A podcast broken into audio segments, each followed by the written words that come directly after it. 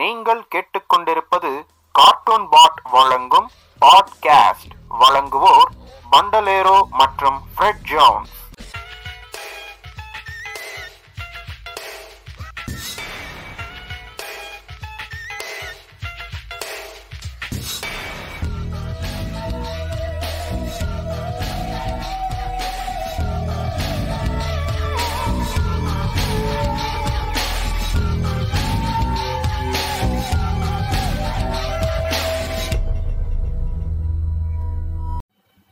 அனைவருக்கும் வணக்கம். இது கார்ட்டூன் பாட் வழங்கும் பாட்காஸ்ட் சீசன் 1 எபிசோட் 2க்கு உங்கள் எல்லாரையும் வரவேற்கிறேன். நான் உங்கள் பண்டலேரோ. என் கூட இப்போ இணைஞ்சிருக்கிறது ஃப்ரெட் ஜோன்ஸ். வணக்கம் ஃப்ரெட் ஜோன்ஸ்.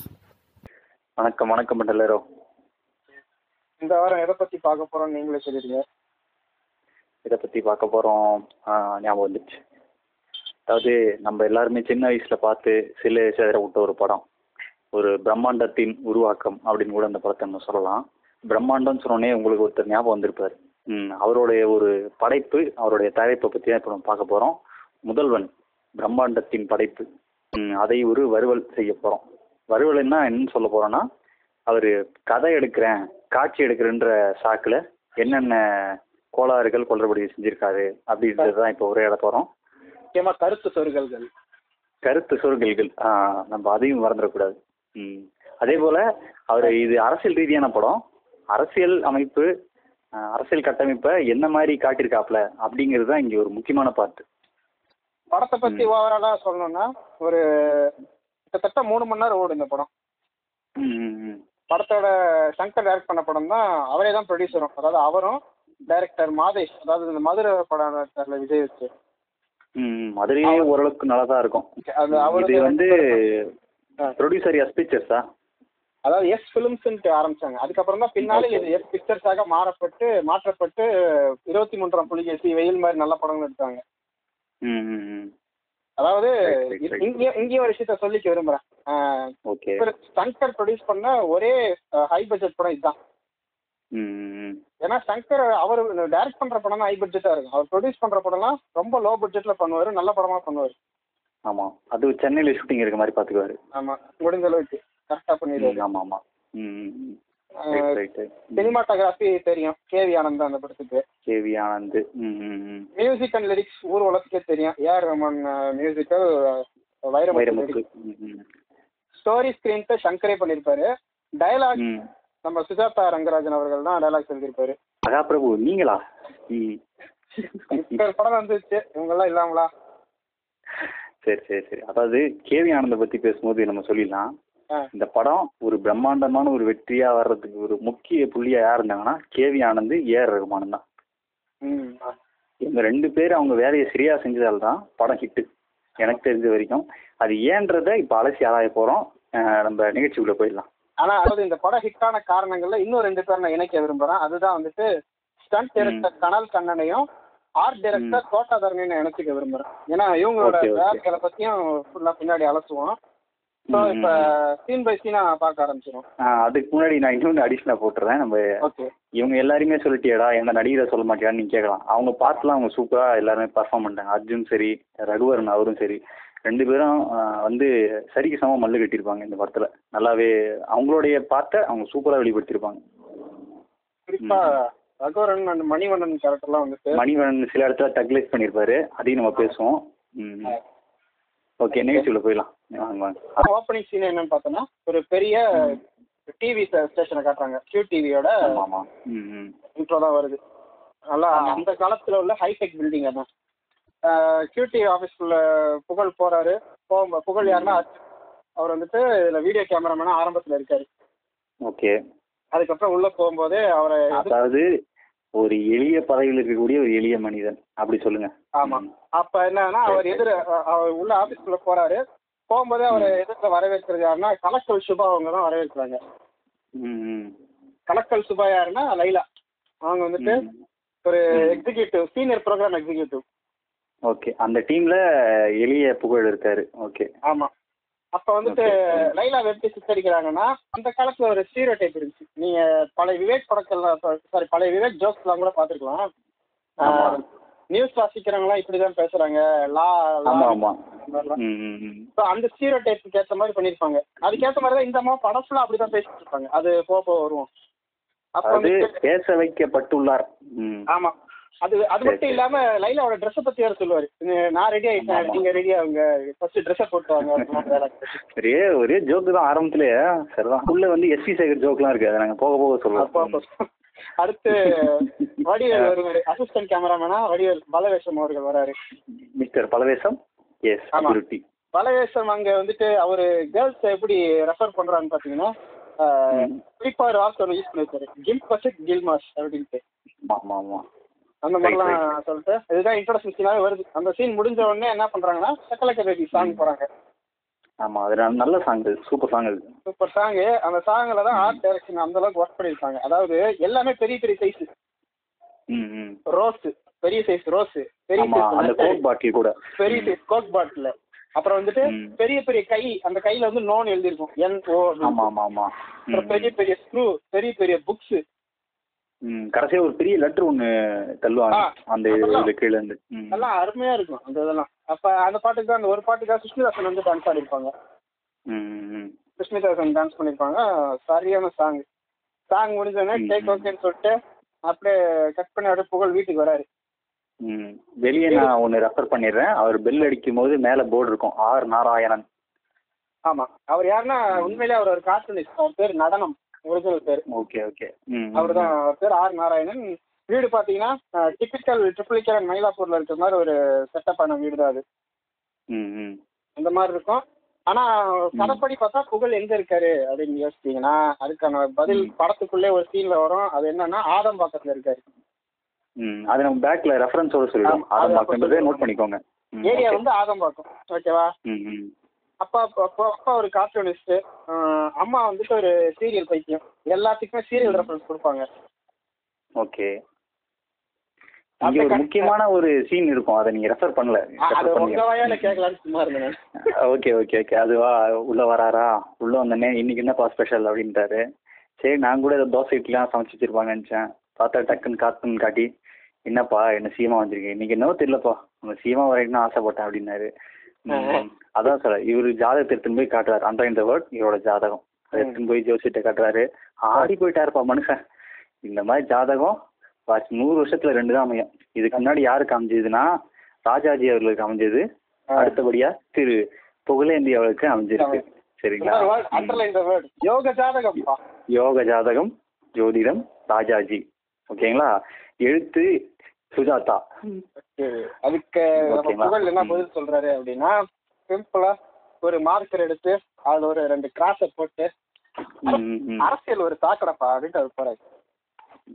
அதான் அதுல இன்னொன்னு சொல்லியிருப்பாரு புகழ் என்னன்னா, பிபிசியில ஒரு சீஃப் எக்ஸிகியூட்டிவ் போஸ்டோ ஒலிம்பிக்ஸ்ல கோல்டு மெடல்லாம் சந்தோஷப்பட்டிருப்பேன். அதாவது இந்த மாதிரி இடத்துக்கு தான் ஒரு எய்ம் பண்ண வரான். அரசியல்ங்கிறது ஒரு சாக்கடை, அந்த சாக்கடையான ஆட்கள் மட்டும்தான் குடியிருக்கும் கூடாரம் அப்படிங்கறத ரெஃபர் பண்றாரு அன்றே புகழேந்தி தன்னுடைய கருப்பு தொர்களை தொருடைய. அடுத்து பாத்தீங்கன்னா அதாவது அவர் எப்படி ஒரு ஃபேமிலி வச்சிருக்காருன்றத காட்டுவாங்க. அப்பாவும் பையனும் காடை, அம்மா அந்த பக்கம் மருதாணி கொண்டு வந்து அரைச்சு கொண்டு வந்து புகழ் ஒரே கூத்தா இருக்கும். அப்புறம் இந்த சைடு பொண்ணு போட்டோ எல்லாம் காட்டும் போதெல்லாம் அப்படியே சீரியல் ஹீரோயின்ஸோட ரெஃபரன்ஸா சொல்லுவாங்க. அந்த பொண்ணு பத்தியா வேணுக்காம இருக்கா, இந்த பொண்ணு பத்தியா கிட்ட வர்ற மாதிரி இருக்கு, அந்த மாதிரிலாம் சொல்லிட்டு இருப்பாங்க. அப்பதான் ஒரு விஷயம் நடக்குது, ஞாபகம் இருக்கா?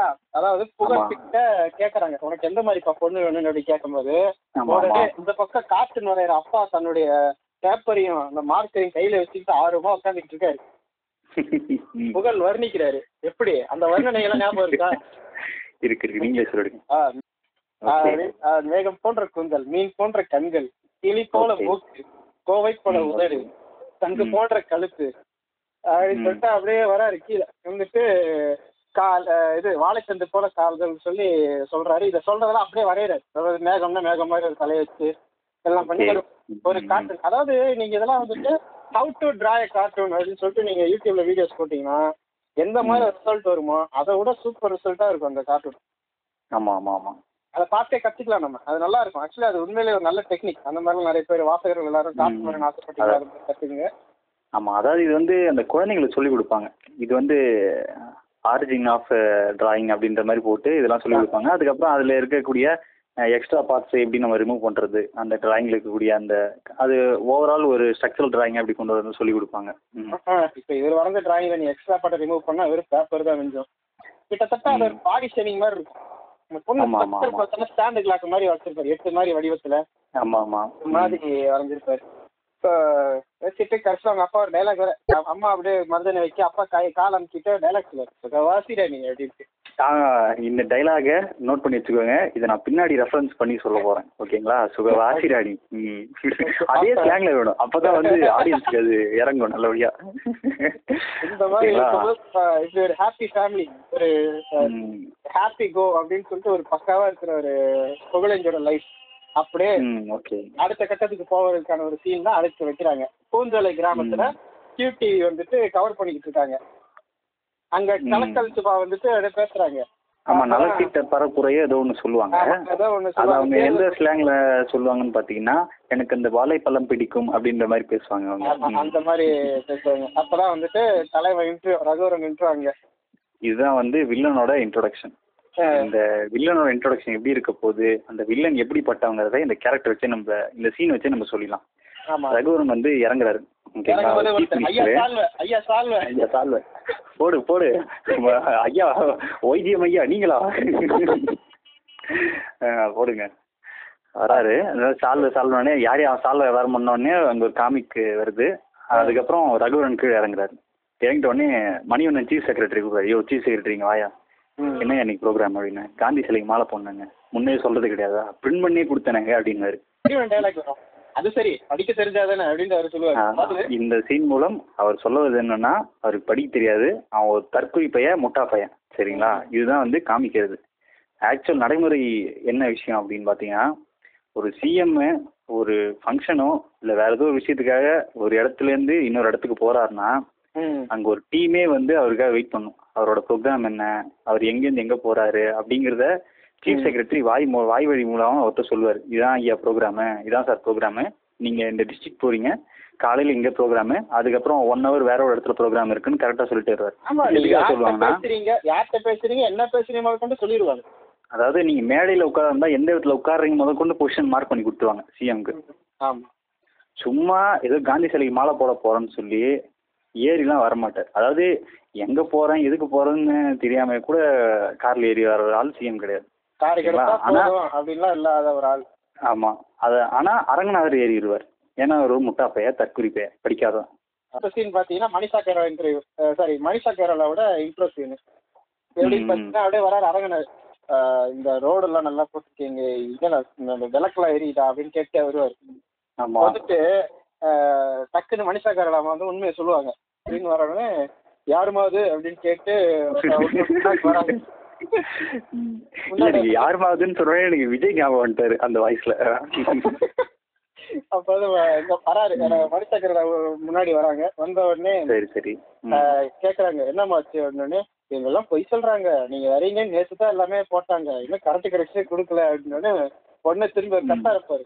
என்ன நடக்குது ஆச்சரியம், பேருக்கு எடுக்கிறதுக்கு வரீங்களா அப்படின்னு கத்துனோடனே ஒரு ஆள் பின்னாடி வந்து கேட்டா, இது வந்து நம்ம ஜெயராஜ் கான்ட்ராக்ட், அவனை குட்டி வேற நம்ம காமிக்கிட்டா, அவனுக்கிட்ட ஐயா கால் போட்டு வர அப்படின்னு அதனால கரண்ட் கொடுக்குற அப்படின்னு. எனக்கு அதான் புரியல, அதாவது கான்ட்ராக்ட்னா அந்த லைட்டை மாற்றதோட வேலை முடிஞ்சு போச்சு.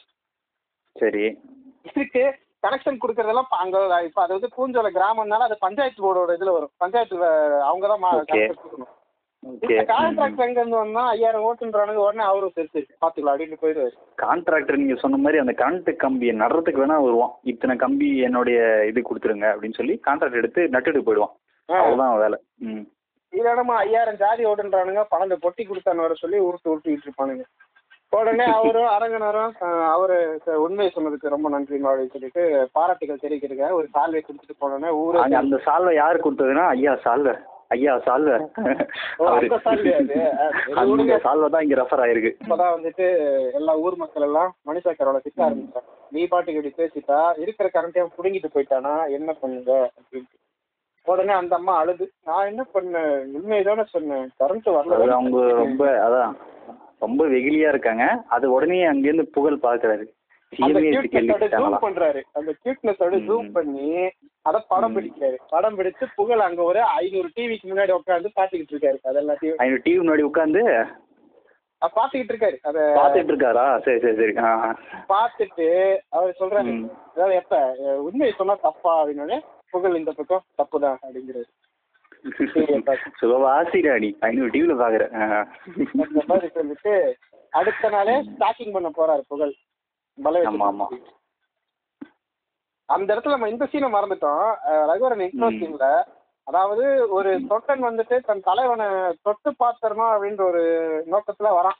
வந்து தலைவா உன்னை பார்க்க விட மாட்டேங்கிறாங்க தலைவா, நான் உன்னை தொட்டு பார்க்க தலைவான்னு சொல்லி டக்குன்னு தொடும் போது ஏதோ ஒரு பதக்கத்துல அவனோட நகைக்கீரல் பட்டுருது. அந்த கீரல் பட்ட ஒரே காரணத்துக்காக அவனை கூப்பிட்டு அவன் கையை உடச்சு விட்டுறான் ரகுவரன். அதாவது ரகுவரன் கேரக்டருடைய வில்லனிசத்தை காட்டுறாங்க அந்த இடத்துல. இந்த அளவுக்கு மோசமானவன், ஒரு சின்ன நகைக்கீரல் கூட பட்டாவே விடமாட்டான் அப்படின்ற இதுல அவரோட நகைக்கீரலே தாங்காத ஒரு ஆளுக்கு மனக்கீரலை உண்டு படுத்த போறாரு புகழேந்தி. அதுக்குதான் அடுத்த வரப்பு.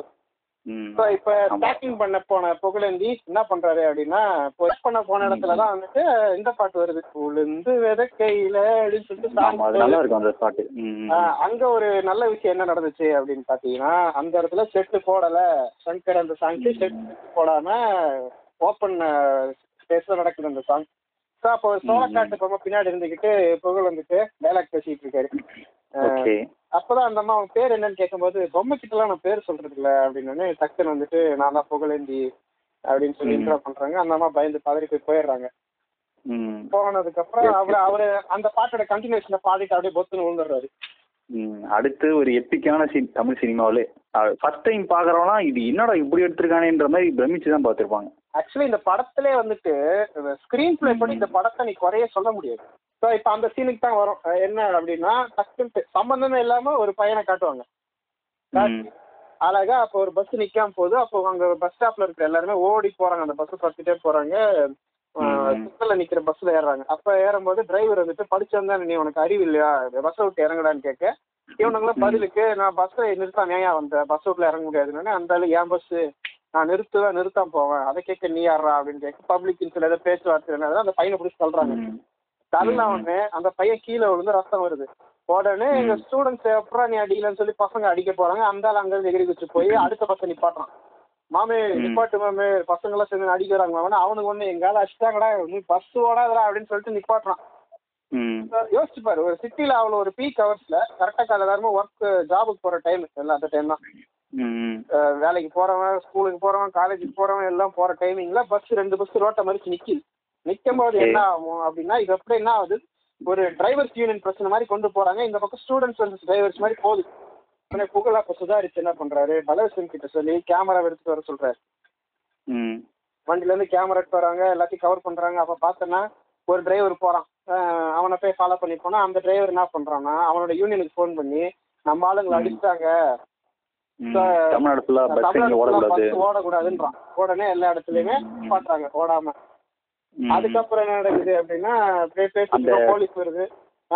அந்த டயர் கீழே ஒருத்தர் படுப்பாரு, யாரா சிஸ்டர் மனோவர் தான் படுப்பாரு. படுத்துட்டு எடியா அவன் எந்திரிச்சிடான் அப்படின்னு அவன் பஸ்ஸை எடுப்பான். அந்த போலீஸ் அவன் நவுற மாட்டான்.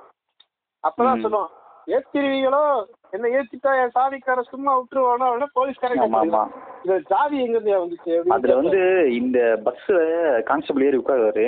அதுக்கு அந்த சிதர்மனன் பதில் சொல்லும் போது பேக்ரவுண்ட் பயங்கரமா இருக்கும். அதை நீங்க கவனிச்சு பாத்தீங்கன்னா சரியான பேக்ரவுண்ட் இதுதான். ஒரு மாதிரி 1999ல இந்த மாதிரி எல்லாம் எவனாலையும் பேக்ரவுண்ட் ஸ்கோர் பண்ண முடியாது. அது அதாவது எப்படின்னா பலத்தை கிரியேட் பண்ணிருப்பாங்க. ஒண்ணுமே புரியாது நமக்கு. அது ஆக்சுவலி ஆடியன்ஸ்க்கு அது புதுசா இருக்கு. ஏன்னா இந்த பிரச்சனை எல்லாம் எதிர்பார்ப்பாங்கன்னா, ஏன்னா இது அர்ஜுன் படம், படம் ஆரம்பிச்சு கிட்டத்தட்ட 20 நிமிஷம் ஆச்சு, ஃபைட் வரல. எல்லா ஹீரோக்கும் இன்ட்ரோ சாங் வைக்கிற காலத்துல அர்ஜுன் தான் முதல்ல இன்ட்ரோ ஃபைட் வச்சு வராரு. ரஜினிகாந்துக்கு அப்புறம் அர்ஜுன் தான் வைக்கிற இன்ட்ரோ ஃபைட் வச்சு வருவாரு. என்னடா ஃபைட் வர இந்த இடத்துல ஃபைட் பண்ண போறாருன்னு பார்த்தா, அந்த இடத்துல என்ன ஆகுதுன்னா பிரச்சனை எதிர்பார்க்கறதுமா மாறுது, ஒரு ஜாதி பிரச்சனையா மாறுது. அதுக்குள்ள என்ன பண்றான், அந்த டிரைவர் ஒருத்தன் போய் நம்ம ஜாதிக்கார மேல ஒருத்தன் பஸ் ஏற்றி கொண்டுட்டான்னு ஒன்னு ஐயா ரெஃபரன்ஸ். அந்த பக்கம் எல்லா ஊர் பக்கம் என்ன ஆகுதுன்னா மரத்தெல்லாம் வெட்டி போடுறாங்க. நம்ம மருத்துவரைய ரெஃபரன்ஸ் இந்த இடத்துல. இந்த இடத்துல நம்ம இன்னொரு விஷயம் கவனிக்கணும், இதெல்லாம் நடந்துகிட்டே இருக்கும் சரிங்களா. அதாவது ஒரு இடத்துல புகழும் வடிவல் நின்று அந்த இமேஜ் ஏதாவது வீடியோ கவரேஜ் எடுத்துட்டு இருப்பாங்க. அப்ப என்ன ஆகும், நீ கவனிக்காத இடம் ஒண்ணு கவனிச்சு பாருங்க. இது மாதிரி பாக்காதங்களா, எல்லா இடத்துலயுமே உங்க கேமரா எடுக்கிற இடத்துல மேல இருந்து A4 ஷீட்டா கொட்டிக்கிட்டு இருக்கும். அது யாரு கொட்டுறாங்க நீ போறேன்னு என்னால கண்டுபிடிக்க முடியல. ஏது அவ்வளவு A4 ஷீட்டுன்னு என்னால கண்டுபிடிக்க முடியல. இந்த இடத்துல என்ன ஆகுனா, ஒரு ஐயங்கார் மாமா என்ன பண்ணுவாருன்னா, ஒரு அம்பாசடர்ல உட்காந்துட்டு ஒரு ஹிந்து பேப்பர் எடுத்துக்கிட்டு சுடாத்து விளையாடிட்டு இருப்பாரு. சுஜாதா சாரா இருக்குமா இல்லையா? இந்த பக்கம் பாத்தீங்கன்னா காலேஜ் கேர்ள்ஸ் இந்த யோயோ கேர்ள்ஸ் எல்லாம் அழகா உட்காந்துட்டு செஸ் விளையாடிட்டு இருப்பாங்க. உடனே அங்க இருந்து செஸ் விளையாடுறீங்க அப்படின்னு ஒரு சாதிப்போம். அதுக்கப்புறம் இந்த பக்கம் பாத்தீங்கன்னா, இது வந்து முக்கியமான சீன். நான் ஏன் இதை சொல்றேன்னா, அதாவது ஒவ்வொரு மனுஷங்களோட நேச்சர் என்னங்கிறது இந்த சீன்ல சொல்ற மாதிரி அவங்க பண்ணிருப்பாங்க.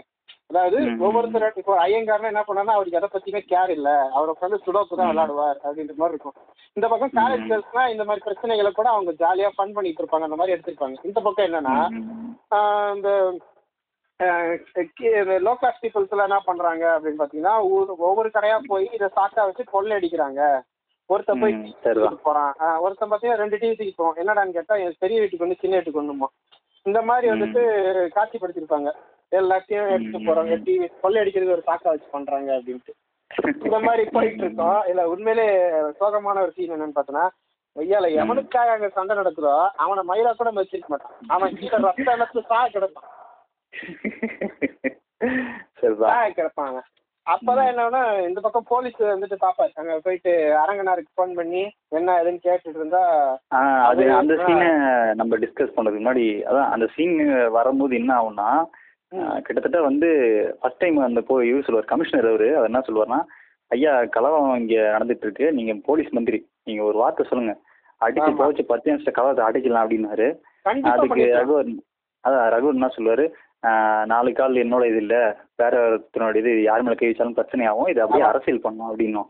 அது 4 கால் சொல்லுவார், ஞாபகம் இருக்கா? ஒரு கால் கட்சிக்காரது, இன்னொரு கால் கட்சி நடத்த பணம் கொடுக்குற பணக்காரனோடது, இன்னொரு கால் ஜாதி கட்சிக்காரனோடது, மாணவர் சப்போர்ட் எனக்கு முக்கியம் அப்படிம்பாரு அவரு. இதுல ஒரு கால் போனாலும் மண்ணக்க வேண்டிதான். நம்ம அதான் முக்கியமான அந்த கட்டத்துக்கு வந்துருவோம். இன்னொரு போக போக என்ன ஆகும்னா, கலர் ஓவராய் நெருப்பிக்க ஆரம்பிச்சிருவாங்க. சரிங்களா? அப்போ வந்து கமிஷனர் பேசிட்டு இருப்பாரு. அந்த சீனை மட்டும் சொல்ல, கமிஷனர் அந்த ஒரு ஜீப்ல இருந்து போயிட்டு ஒரு கனெக்ஷன் இருக்கும், அதை எடுத்து கண்ட்ரோல் ரூமுக்கு பேசி சிஎம் கனெக்ஷன் வாங்குவாரு. அந்த வாங்குற இடத்துல ஒரு விஷயத்த நான் சொல்றேன். இப்ப அந்த கார் நிக்குதுல, கார் கூட இல்ல, பெட்ரோல் ஜீப்பு. ஓகேவா?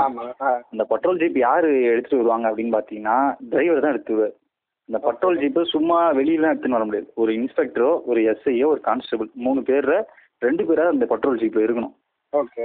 அப்படி இருக்கும்போதுதான் ரவுண்ட்ஸுக்கோ இல்ல பந்தோபஸ்துக்கோ அந்த வண்டியை வெளியே எடுத்து வருவாங்க. அப்படியே எடுத்து வந்தாலும் அதுல பர்மனண்டா ஒரு டிரைவர் இருப்பாங்க. சரிங்களா? இப்ப இந்த கலவரத்துக்கே வந்திருக்காங்கன்னு வச்சுக்கலாம், இன்ஸ்பெக்டரா யாரோ ஒருத்தர் வண்டியில வந்திருக்காருன்னா, அந்த டிரைவர் அந்த வண்டியில தான் இருப்பார். அந்த வண்டியை விட்டு நகர மாட்டார். ஏன்னா அந்த வண்டியில மைக் இருக்கு, போலீஸ் அவங்க யூஸ் பண்ற சில பொருட்கள்லாம் இருக்கு, அது யாரும் எடுத்துட்டு போயிடக்கூடாது அப்படின்றதுக்காக அது கூடவே அந்த டிரைவர் இருப்பாரு. அது இல்லாம இந்த கலவரத்துல கமிஷனருக்கே வேலை கிடையாதுங்க. கமிஷனர் சும்மா நின்று இருக்காரு. இந்த கலவரத்துல யார் என்ன பண்ணாங்க சொல்லுங்க? கமிஷனரே சும்மா நின்று, ஐயா ஆர்டர் போடுங்க, 10 நிமிஷம் உங்க ஆர்டருக்காக தான் காத்துட்டு இருக்கேன், நீங்க ஆர்டர் கொடுத்தீங்கன்னா போதுன்னு அவரே வெயிட் பண்றாரு. சரிங்களா? இந்த டிரைவரு அந்த வண்டி விட்டு நகரவே மாட்டார். அதுதான் அவருடைய சோலோ பர்பஸே. ஓகேங்களா? நடந்திருக்கணும் அப்படின்னா, வந்து கமிஷன் போன போட்டு ஏறி இருக்கணும். ஏன் அங்க கலவரம் நடக்குது, நீ என்னையா பண்ணிட்டு இருக்கன்னு இவருதான் கேட்டிருக்கணும். ஆமா ஆமா, அவன் இது கமிஷனோட ரெஸ்பான்சிபிலிட்டி. அங்க ஒரு கூட்டமே கூடாத அளவுக்கு அவர் தான் பாத்துருக்கணும். இங்க இவர் வந்து டிஎன்கா வெயிட் பண்ணிட்டு இருப்பாரு. அது எப்படி எழுதுனாவே எனக்கு இப்போ வரைக்கும் புரியல. அது எனக்கு சொல்லிடுறது, திடீர்னு கமிஷன் வந்து காலிங் ஆல்ஃபா சிஎம்க்கு லைன் போட்டு விடுங்க அப்படின்னு சொல்லுவார். ஃபர்ஸ்ட் இந்த மாதிரி பக்கத்துல யாரா ரிப்போர்ட்டர் நிக்க விட மாட்டாங்க. ஃபர்ஸ்ட் அந்த ஜீப் டிரைவர் அங்க இருந்தாருன்னா, ஜீப் டிரைவர் இல்லாத ஒரு லாஜிக் ஃபால்ஸ் தான். இது நடக்கவே சாத்தியம் கிடையாது எனக்கு தெரிஞ்சு. அப்புறம் அடிப்பட்டவனை ஆஸ்பத்திரியில சேர்த்துறாரு. அடிப்பட்டவனை எப்படி சேர்க்கிறாங்கதான் மேட்ரு. அதாவது கீழே எல்லாம் கலவரம் நடக்குது, கீழே போக முடியாது. ஸோ வர வழி இல்லை, ஒரே வழி ஆகாய மார்க்கம் தான். ஆகாயமாவும் போக முடியாது. அதனால என்ன பண்றதுன்னா, எங்க அவர்னா மோடியா ஹெலிகாப்டர் பிடிச்சா அப்படியே மேலே கீழே பண்றோம், கல் போட்டுறாங்க மேலே போறதுக்கு. அதாவது என்ன நடக்கும்னு பாத்தீங்கன்னா, அவர் அப்படியே எடுத்துக்கிட்டு ஒரு பைக் மேல ஏறி, ஆட்டோ டாப்ல ஏறி, பஸ் ஸ்டாப்புக்கு போய் அழகா போய் எல்லாமே ஸ்டாப் ஸ்டாப்பா ஏறி போறாரு. போயிட்டு 1 கிலோமீட்டரும் சரி, அந்த பையனை மேல தூக்கிட்டு, அந்த பையனை தோல்ல தூக்கிட்டு அப்படியே அவரை சிங்கிளா போறாரு. இது எல்லாத்தையுமே கீழே இருந்து பலவேஷம் கலவரத்தை கேப்சர் பண்றத விட்டுட்டு புகழை கேப்சர் பண்ணிட்டே கீழே அப்படியே போயிட்டு இருக்காரு. ஆமா ஆமா ஆமா போயிட்டு என்ன பண்றாங்க, டிஆர்பி ரேட்டிங் ஏத்துறதுக்கா பண்ணிட்டு இருக்காங்க. அங்க போய் அடுத்த நாள் பாத்தீங்கன்னா கலவரம் நியூஸ் வரும், இந்த மாதிரி நடந்துச்சு. இதுல வந்து டவுட் ஓகேங்களா, பழைய விஷயம் வந்து கீழே இருந்து கவர் பண்றாரு சரிங்களா. ஆனா அடுத்த நாள் ரிப்போர்ட்ல காட்டும் போது அர்ஜுன் அந்த பையன் தூக்கின்னு தோல்ல போறத அர்ஜுனோட ஃப்ரெண்ட் சைட்ல இருந்து காட்டுவாங்க. இதுக்கே அப்படின்றீங்களே சும்மியில சொல்லிருப்பாங்க பாருங்க, அன்னியன் படத்துல அந்த டாக்டர் வந்துட்டு விசாரிப்பாருல, அந்த பாட்டு ஓடிட்டு இருக்கோம்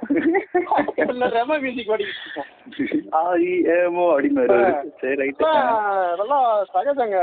சங்கர் வாழ்க்கையில எல்லாம் சகஜங்க. அது மாதிரி போவோம், போயிட்டு புகழுக்கு வந்துட்டு ஒரு பெரிய டிஆர்பி ரேட்டிங், அந்த கியூடிவிக்கு ஒரு பெரிய டிஆர்பி ரேட்டிங் கிடைக்கும். ஆனா இதுல ஹைலைட் கூத்துனா கலவரம் என்ன ஆச்சு ஏதாச்சு எப்படி அடக்கினானுங்கன்னு ஒரு கிளாரிட்டியுமே இருக்காது ஏங்க. அதான் அரங்கநாதர் சொன்னாரு, அந்த கல்வி மந்திரி ஜாதி மந்திரி அனுப்பிச்சுக்க, நீ கொஞ்ச நேரம் கம்முனு அப்படின்றாரு.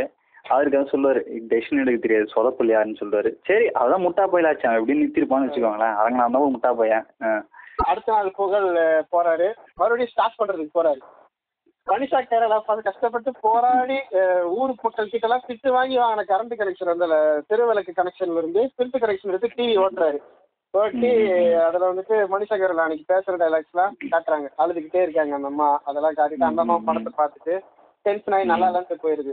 ஏன்னு கேட்டதுக்கு அவரே அழுகாட்சியா இருக்கு அப்படின்ட்டு போனோடனே புகழ் வந்துட்டு வேற மாதிரி ஸ்டார்ட் பண்ண ஐடியா பண்றாரு. அதுதான் என்னன்னு பார்த்தோன்னா அந்த அம்மாவுக்கே தெரியாம அந்த அம்மா படம் பிடிக்கிறாரு.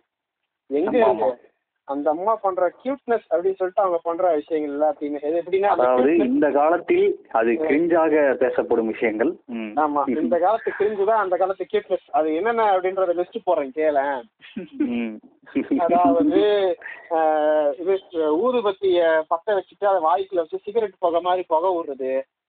அப்புறம் வந்துட்டு ஆட்டுக்குட்டியை தூக்கிட்டு அதுக்கு ஃபீடிங் பாட்டில பால் ஊத்துறது. ஓகே, புல்லு மேல இருக்கிற பனித்துளி ஏழை மூக்க வச்சு இடிக்கிறது. ஆமா, தொட்டாச்சிங்கி இதுன்னு நினைக்கிறேன்.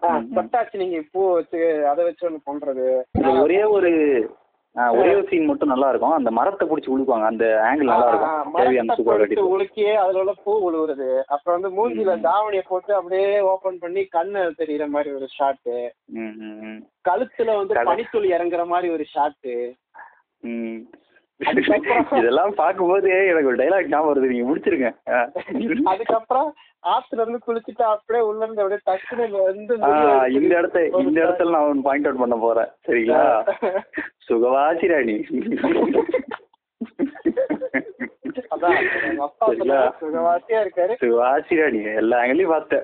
சரி, அப்பதான் என்ன ஆகுதுன்னா பாம்பு ஒண்ணு கடிச்சவனு அடுத்த சீன் ஒண்ணு எடுக்கலாம்னு போயிருப்பாரு. ட்ரெஸ் மாத்த சீன் எடுக்கிறவங்க எல்லாம் என்ன ஆயிருதுன்னா பாம்பு கட்டது ஆணுக்கு, அதான் பாம்பு கொத்த இவர் ஆணு கத்த, அந்த அம்மா யாரும் கேட்க அப்படியே குடிச்சிட்டு போயிடுறாங்க. வந்து என்ன நான் குளிச்சது படம் எடுத்து ஊர் ஃபுல்லா காட்டி இது பண்ணான்னு பாக்குறியா அப்படின்னு கேட்டு திட்டி எடுத்ததெல்லாம் போட்டு காட்ட சொல்றாங்க. எல்லா அருகிலையும் ஓட்டி காட்டு அப்படின்னு அந்த அவர் எடுத்ததெல்லாம் காட்டுறாங்க. பார்த்து ஐயோ இவ்வளவு சூப்பரா எடுத்துருச்சு, ரொம்ப அழகா இருக்கு அப்படின்னு அவங்க புகழ்றாங்க அந்த அம்மா. அதாவது தன்னை ஒருத்தன் ஸ்டார்ட் பண்றான், அவன் தன்னை ஒருத்தன் ஃபாலோ பண்ணி தன்னைக்கே தெரியாம ஒருத்தன் தன்னை வீடியோ எடுக்கிறான்றது கூட மறந்து காதலை விழுவுறாங்க. அப்பதான் அவங்களுக்குள்ள இருக்க அழகா அவரு வெளியிட்டு காட்டுறாரு. இதுல என்ன தப்பு இருக்குன்னு நினைக்கிறீங்க நீங்க? என் நேரம்டா அப்படின்ற மாதிரி இருக்கு. அங்க இருந்து பாட்டு ஒரு 15,000-20,000 பானையை வச்சு ஒரு செட்டு, பிரம்மாண்ட செட்டு போட்டு. அதுலயும் பாத்தீங்கன்னா பெரிய சைஸ் பானை, அப்புறம் வந்துட்டு இந்த என்னது தஞ்சாவூர் பொம்மை, சன்ஃபிளவரு, அப்புறம் இது மக்காசோளம், இந்த மாதிரி செட்டெல்லாம் போட்டு ஆடிக்கிட்டு இருப்பாங்க எல்லாம். ஆமா, பயங்கரமான சாங், அழகான ராட்சசி சாங் போகும். எஸ்பிபி வாய்ஸ் நச்சுன்னு இருக்கும் சாங். சாங் முடிச்ச உடனே இன்ட்ரடியூஸ் ஆக போறவர் தான் நம்ம அந்த தாத்தாஹே விவசாயி. அந்த பூமர் தாத்தா வராரு, அவரு தான் ஒரு ஏழை விவசாயி. சரி, ஏழை விவசாயி. அப்பதான் என்ன ஆகுதுன்னு கேட்டீங்கன்னா, தம்பி என்ன பண்றீங்க அப்படின்னு, நீங்க யாரும் தெரிஞ்சுக்கலாமா? நான் தான் அவரோட அப்பா அப்படின்னு. அப்பாவா? மாமா அப்படின்னு. நான் மாமா இல்லையா, அப்பா அப்படின்னு. கையை கொடுங்க, சரி அழகான பொண்ணை பத்திரீங்க, நீங்க மாமா தான் அப்படின்னு. கங்க்ராட்ஸ் அப்படின்னு புகழ் உடனே அவர் நான் காங்கிரஸ் இல்லையா அப்படின்னு ஒரு காமெடி. அங்க இந்த இடத்துல வந்து எஸ் வி சேகர் ஜோக் தொடங்க உடனே வீட்டுல பஞ்சாயத்து கூடி பாரு இவன் வந்து, அதாவது இந்த மாதிரி விஷயம் நடக்குன்னா ஒரு கிராமத்தை என்ன பண்ணுவான், அவனா போட்டு அடிச்சு துவச்சு ஏண்டா என் பொண்ணு போய் சுத்திரியான்னு. அதாவது பயக்காட்டுல உன்னை செம போட்டு போட்டுவாங்க. அனுப்பியிருப்பாங்க. அப்படி இல்லன்னா நீங்க யாரு ஒண்ணு உங்க அப்பா அம்மா கூட்டம் பொண்ணு கேளுங்கன்னு அனுப்பியிருப்பாங்க. இவன் மானம் கேட்ட அப்பா என்ன பண்ணுவான்னு பார்த்தோன்னா ஊர் ஃபுல்லா கூப்பிட்டது பாருங்க என் பொண்ணு சைட் அடிக்கிறேன் வீட்டுல பஞ்சாயத்து வச்சிருக்கான். அங்கேயும் போயிட்டு அங்க அப்படியே பர்ஃபார்மன்ஸ் என்னன்னா சிங்கிச்சான் சிங்கிச்சான்னு பாட்டுக்கு டான்ஸ் ஆடுறது கராத்தே பண்றது, அதாவது அவருக்கு தெரிஞ்ச ஃபேண்டசியான விஷயங்கள்லாம் செய்வாரு. ஆமா, செஞ்ச உடனே அதுக்கப்புறம் தான் அவர் கேட்பாரு கம்மி என்ன பண்றீங்க அப்படின்னாரு. அதாவது நான் விவசாயம் பாக்குறேன் வசனம் எஸ் வி சேகர் போடு விவசாயம் பாக்குறேன் இல்ல டிவில நான் தான் இருக்கேன் நான் தமிழ்நாட்டில் கலெக்ட் கலெக்டர் பாக்குறீங்களா அப்படின்னு இல்லையே அப்பா சொல்லுவாங்க நான் வந்துட்டு டிவில இருக்கேன் இது மாதிரி மாசம் சம்பாதிக்கிறேன் அப்படின்னு 7,000-8,000 சொல்ல சம்பாதிச்சேன். நம்ம 7,000 சொல்லுவேன் போட்டு கவர்மெண்ட் வேலையா இல்ல கவர்மெண்ட் இல்ல பிரைவேட் தாங்க ஏன்னா கவர்மெண்ட் வேலை தாங்க வேணும் அப்படின்னு. ஐயோ இந்த வயசு அவங்க தரமாட்டாங்கன்னு அங்க ஒரு ஃபேமிலி பார்த்தீங்களா அப்படியே இந்த சீனே வந்து எஸ் சி சேகர் தான் எழுதியிருப்பாருன்னு நினைக்கிறேன் தெரிஞ்சு. கிட்டத்தட்ட நிறைய ஜோக் இருப்பாரு. அதாவது படத்துல இவங்க ஜோக்ஸ் எழுதி ஒர்க் அவுட் ஆன ஜோக்ஸ் எல்லாமே மணிவண்ணன் சொல்ற ஜோக்ஸ். மணிவண்ணன் அடிச்சதுதான் அதாவது எப்படி நேக்க அடிச்சு விட்டு போயிருப்பாப்ல அவரு. அது மட்டும் தான் கவுண்டர் ஒர்க் அவுட் ஆயிருக்கும். இதுல வடிவேல் ஜோக்கே எஸ் சி சேகர் ஜோக்ஸ் மாதிரி தான் இருக்கும். அது அடுத்த சீன்ல இருக்கு. வருவோம். அப்ப என்ன என்ன துரத்தி விட்டுறாரு நீ கவர்மெண்ட் வேலை இருந்தா வாங்க எல்லாம் போங்க அப்படின்னு போகலும் போயிடுற.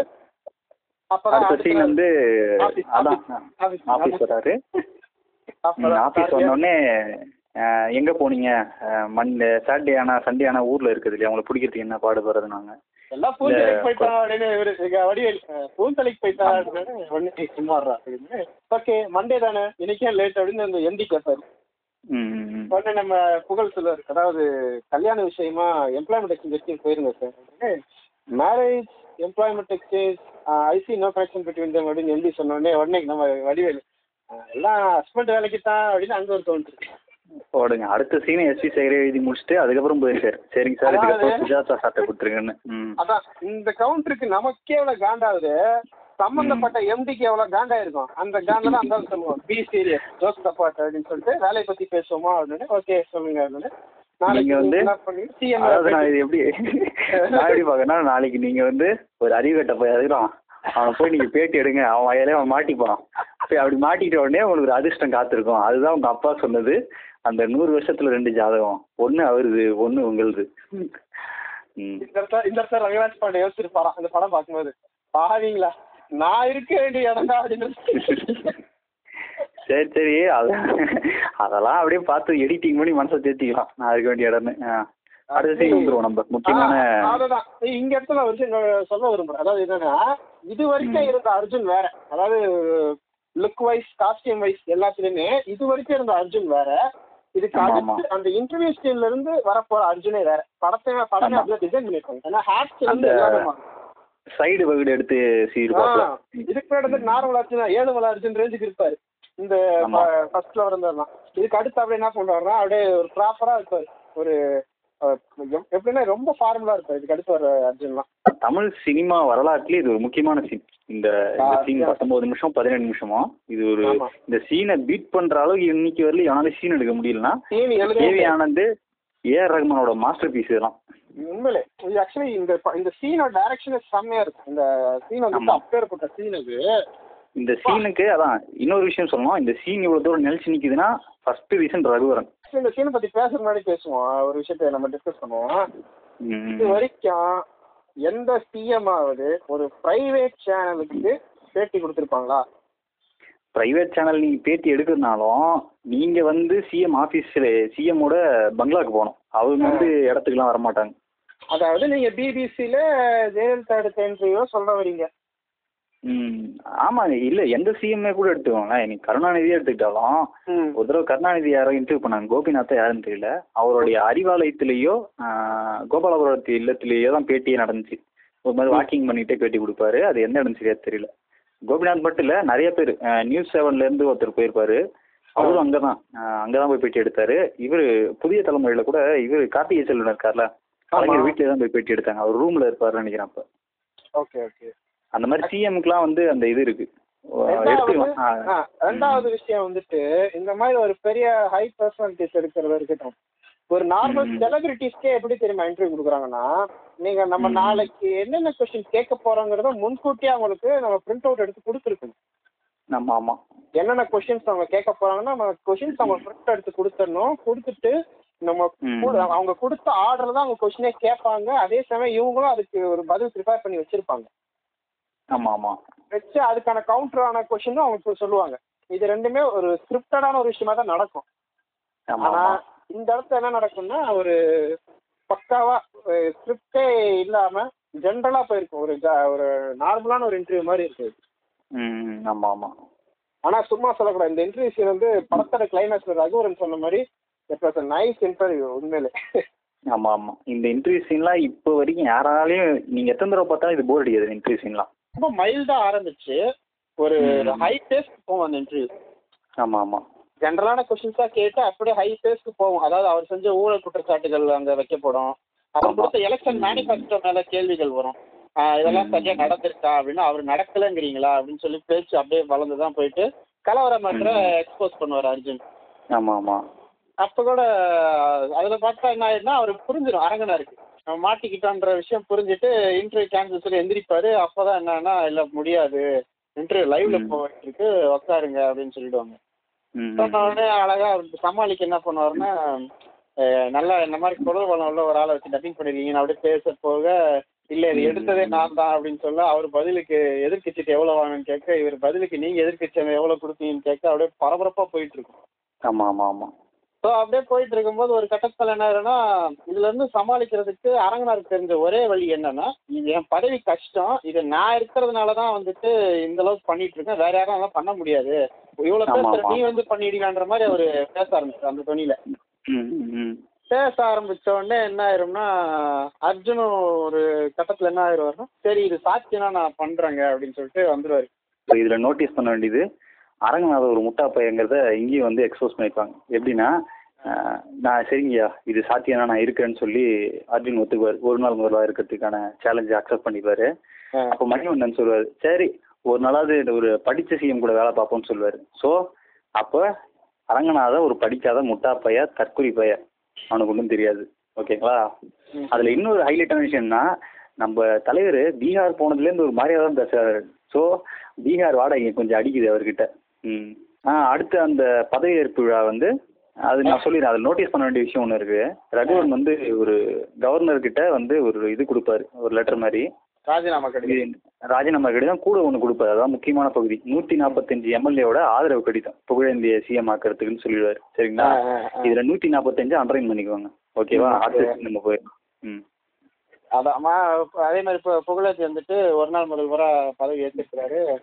ஏற்றிக்கிட்டதுக்கு அப்புறம் அப்படியே காலில் ஃபர்ஸ்ட் சீனே பார்த்தீங்கன்னா ஆட்டோ வந்து இறங்குவாரு செக்ரட்டரி. ஓகே இறங்கினோடனே மணிவன் வாய்ஸ் அப்படியே பாடுறா கவுன்சிலருங்களே காங்கிரஸ் கார்ல போய்கிட்டு இருக்கானுங்க சிஎம் அந்த ஆட்டோல இறங்குறாரு. நம்ம நாடு மூலம் தான் வளர்ச்சி ஆயிரும் போல இருக்கே அப்படின்னு நம்ம தெரிஞ்சிக்க வேண்டியது. புகழேந்தி ஒரு எளிய முதல்வர். புகழேந்தி எளிய முதல்வர் எனக்கு பிரச்சனை இல்லை. அதற்கிட்டும் சிஎம் ஆட்டோல வந்தா எப்படி இந்தியா வளர்ச்சி ஆகும் எனக்கு ஒன்றும் குஷி இல்லை. ஃபர்ஸ்ட் சிஎம் ஆட்டோலேயே வர முடியாது. அவர் சிஎம்னு கையெழுத்து போட்ட அடுத்த 5வது நிமிஷம் அவருடைய புரோட்டோகால் டீம் வந்து கீழே நிற்பாங்க, காரோட நிற்பாங்க ரெட்டியா. அந்த காரை தான் சிஎம் டிராவல் பண்ணும் எங்க போறதா இருந்தாலும். அந்த புரோட்டோகால் டீம் தான் கூட வரும். அதுக்கப்புறம் அவர் பண்ற நடவடிக்கைகள் தான் இப்ப அடுத்திருக்கு பார்க்க போறோம். என்னென்ன பண்ணுவாருன்னா அப்படியே போயிடுவோம். நம்ம நாடு முன்னேறாம இருக்கிறதுக்கு காரணம் 3 விஷயம்தான். 3 பேர் தான். ஒன்று கடமையை சரியா செய்யாதவங்க, இன்னொன்று கடமை செய்யும் போது குறிப்பிடுறவங்க, 3வது அதிகாரத்தை துஷ்பிரயோகம் பண்றவங்க. இந்த கருத்து சோறுகளை அங்கே சொல்லி இருப்பாரு. அதாவது இவனுக்கு மற்ற பிரச்சனைலாம் பிரச்சனையே இல்லை, முன்னேறதுக்கு மற்றதெல்லாம் பிரச்சனையே இல்லை இவனுங்களுக்கு. இதுதான் பிரச்சனை. இதுதான் எனக்கு பிரச்சனை. நமக்கு இந்த கதையில பிரச்சனை வர்றது இந்த இடத்துல தான். ஏன்னா இந்த எப்படி சொல்றேன் இந்த பிரம்மாண்ட இயக்குநர்கள் கருதப்படுற சங்கர், முருகதாஸ் எல்லாரும் சேர்ந்து செய்யற ஒரே உருக்கு என்ன அப்படின்னா கரப்ஷன் கரப்ஷன் ரிசர்வேஷன் ரிசர்வேஷன் கட்டிக்கிட்டு இருப்பாங்க. இதுதான் வந்துட்டு பிரச்சனை. ஊழலை ஒழிச்சிட்டா எல்லாருக்கும் சம பங்கு சம நீதி கிடைச்சிரும். அதாவது இந்த 3 கேட்டகரி ஆஃப் பீப்புள் இருக்காங்கல்ல அவங்க மேல புகார் இருக்கும். அந்த புகார் வந்து எந்த நடவடிக்கை எடுக்காம இருக்கும். அந்த நடவடிக்கை எடுக்காம இருக்க பேர்ல இருக்க புகார்லாம் இன்னும் 1 மணி நேரத்துக்குள்ள என்னோட நேரடி பார்வைக்கு வந்தாகும். நீங்க எது வேணா யூஸ் பண்ணிக்கங்க, டாலக்ஸ் அடிங்க, டெலிகிராம் அடிங்க, ஏரோப்ளைன்ல போங்க, ஐ டோன்ட் மைண்ட். எனக்கு இன்னும் 1 மணி நேரத்துக்குள்ள அவங்கள பற்றின விவரம் எனக்கு வந்தாகணும் அப்படின்னாரு. எதுக்கு சார் இந்த விவரம்லாம் கேட்டீங்கன்னா அத்தனை பேரும் நான் சஸ்பெண்ட் பண்ண போறேன்னு. அதான் அந்த சிக்ஸர், அதுதான் அதான் பாரு சிக்ஸர், அவ்வளோதான். சிக்ஸர் அடிச்சுட்டு அடுத்த நேரம் வேற ஒரு இடத்துக்கு வண்டி விடுவாங்க. ஒரு பவுண்டரிக்காக போறாரு. எங்க போறாரு அப்படின்னு பாத்தீங்கன்னா நேரம் வண்டி குப்பத்துக்கு போகுது. எளிய முதல்வருங்கிறத நிரூபிச்சுட்டே இருக்காரு. ஆமா அதான் என்ன பண்ண முடியும். வந்தோடனே அங்க அப்படியே கேட்கறாரு என்ன சார் மணிவன் கேட்பாரு, என்ன சார் நீங்களும் மற்ற சிஎம் மாதிரியே வந்துட்டு நேரா குடிசைக்கு வந்துட்டீங்க அப்படின்னு. இது ஏன்னா இலவச ஏதாவது இனாம் கொடுக்க போறீங்களா அப்படின்பாரு. உடனே சார் நான்லாம் வந்துட்டு குடிசைகளை இருக்கக்கூடாதுன்னு நினைக்கிறேன் சார் அப்படின்னா இங்க ஒரு ஐயா ரெஃபரன்ஸ் அதனாலதான் சார் நம்ம அரசியல்வாதிங்க அப்பப்ப கொளுத்தி விட்டுறாங்க அப்படின்னு அழகா வந்தோடனே கேட்பாரு கரெக்டான ஒரு கேள்வி. என்னப்பா உங்களுக்குலாம் வீடு அலோகேட் பண்ணாங்களே என்ன ஆச்சு? இல்லை சார் எங்களுக்குலாம் அதிகமாக அலோகேட் பண்ணல, 2 வீடு அலோகேட் ஆச்சு. இந்த வருஷம் நான் 7 மலை இவனுக்கு ஒரு வீடு அலோகேட் ஆயிடுச்சு, அதை வாடகை குட்டிங்க உட்காந்துருக்கான் அப்படின்னு. இப்போ என்ன ஆகுன்னா அவனுங்க இது இந்த பிரச்சனையை வந்துட்டு ஒரு பெரும் பிரச்சனை தான் இந்த குடிசை மாற்று வாரியம். அது ஆக்சுவலி இது எப்படின்னா இந்த பிரச்சனை ஒர்க் அவுட் ஆகும்னா நம்ம இருக்கிற இடம் ஒரு இடமா இருக்கும், இவங்க மாற்று இடம் ஒண்ணு கொடுக்குறாங்க, குடிசை மாற்று இடம் ஒண்ணு கொடுக்குறாங்க பத்தியா. அந்த இடம் வந்து ஊருக்கு ஒதுக்குப்புறமா எங்கேயோ ஒண்ணு கொடுத்துருப்பாங்க. சரி சரி, ஏன்னா இவன் வாழ்வாதாரம் இங்கே இருக்கும். அவங்களுக்கு வேலைச்சேரில கொடுப்பாங்கன்னு நினைக்கிறேன் அந்த சீன். இது வேலைச்சேரில கொடுப்பான். இவன் வந்து மீன் பிடிக்கிறவனா இருப்பான், ஓகேவா? இங்க இருக்கிறவங்க மீன் பிடிக்கிற தொழில இருக்கிறவங்க இவங்க வந்துட்டு வேலைச்சேரிக்கு கொடுத்தா அவன் போய் அங்க இருந்து டெய்லி எப்படி வந்து மீன் பிடிப்பான், அதை வந்துட்டு கன்சிடர் பண்ண மாட்டாங்க. இதை பத்தின படம் தான் வட சென்னை. வட சென்னை செகண்ட் ஹாஃப் ஃபுல்லா இதை பேஸ் பண்ணி தான் இருக்கும். தெளிவா பேசியிருப்பாங்க. ஒன்னே அவனுங்க மீன் பிடிக்கிறவங்களா இருப்பாங்க, இல்ல அந்த அன்றாட கூலி வேலை செய்வாங்களா, பெயிண்ட் அடிக்கிறவங்க, வேற ஏதாவது சின்ன சின்ன வேலை செய்யறவங்க, லேபர் ஒர்க் செய்யறவங்களா இருப்பாங்க, மீன்பாடி வண்டி ஓட்டுறவங்க, அந்த மாதிரி இருப்பாங்க. இந்த மாதிரி அலோகேட் பண்ண வீடை வந்துட்டு எதுக்கு விட்டுருக்கீங்க சட்டப்படி கூட்டணும்னா அப்ப மணிவண்ணன் சொல்லுவாரு இவங்களுக்கா ஒதுக்கப்படுற இடத்துல பாதியை வந்துட்டு மினிஸ்டர் எம்எல்ஏ ஆக்கிரமிச்சிடுறாங்க, அவங்க எடுத்தது போய் மிச்சம் தான் கொடுக்குறாங்க. அதுல கட்டுற வீடுகள்ல இந்த மாதிரி அரசு அதிகாரிங்க பாதி பேர் அதை எடுத்துடுறாங்க.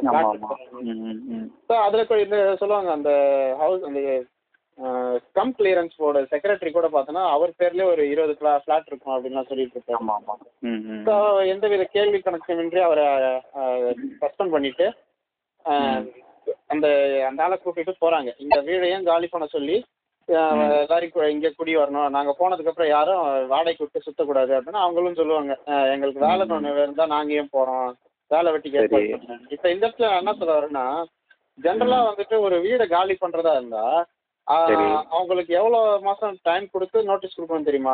6 மாசம் மினிமம் வந்து அதான் மினிமம் ஒரு 3 மாசமாவது கொடுக்கணும். அந்த கவர்மெண்ட் ரூல்ஸ் படி சொல்றேன். கவர்மெண்ட் ஒரு எளிய முதல்வரா இருக்க கவர்மெண்ட் ரூல்ஸ் ஃபாலோ பண்ண மாட்டாரா? அவர் என்ன பண்றாருன்னா சரி இது இந்த விஷயத்த விட்டுருங்க, வீடு காலி பண்ற கூட வேணாம், இது வந்து ஒரு ஆக்கிரமிப்பா கருதுவோம்.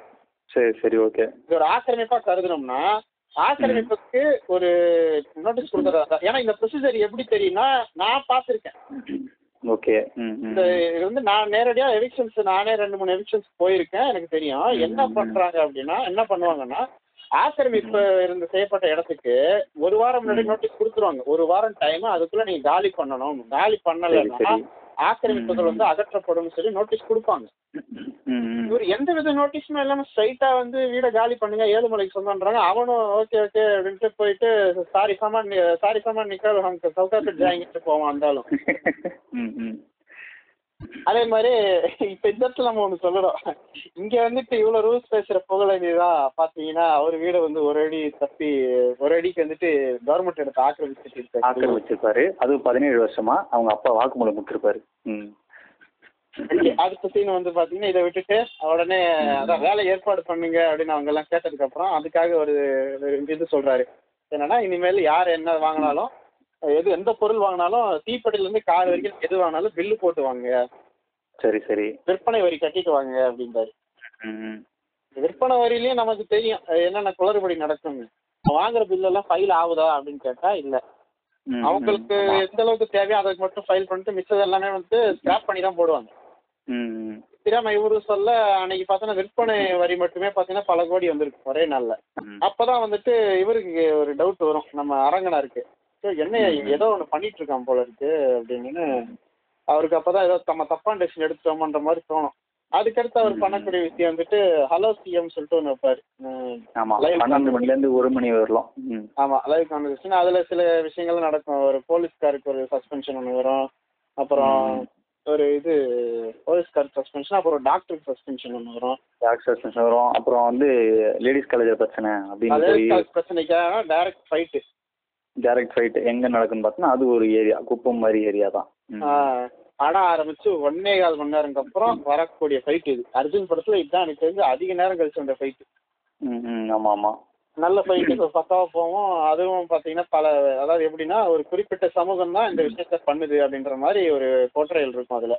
எனக்கு ஒன்னே ஒன்று மட்டும் புரியல, சிஎம் கிட்ட வந்து ஐஜி கண்ட்ரோலே இருக்குது. அந்த சிட்டியோட உயர்கட்ட பதவி ஐஜி, போலீஸ் பதவி. அவங்கள கூப்பிட்டு ஒரு டீமை கூப்பிட்டு அவனை அடிச்சு உள்ள தூக்கி போட்டாலே முடிஞ்சு போச்சு. சிஎம் எப்படி டேரக்டா ஃபைட்டுக்கு போனாரு? ஏங்க எளிய முதல்வருங்க அவர் வந்துட்டு. எளிய முதல்வரா இருந்தா புகழேந்தி ஒரு எளிய முதல்வரா இருக்கலாங்க.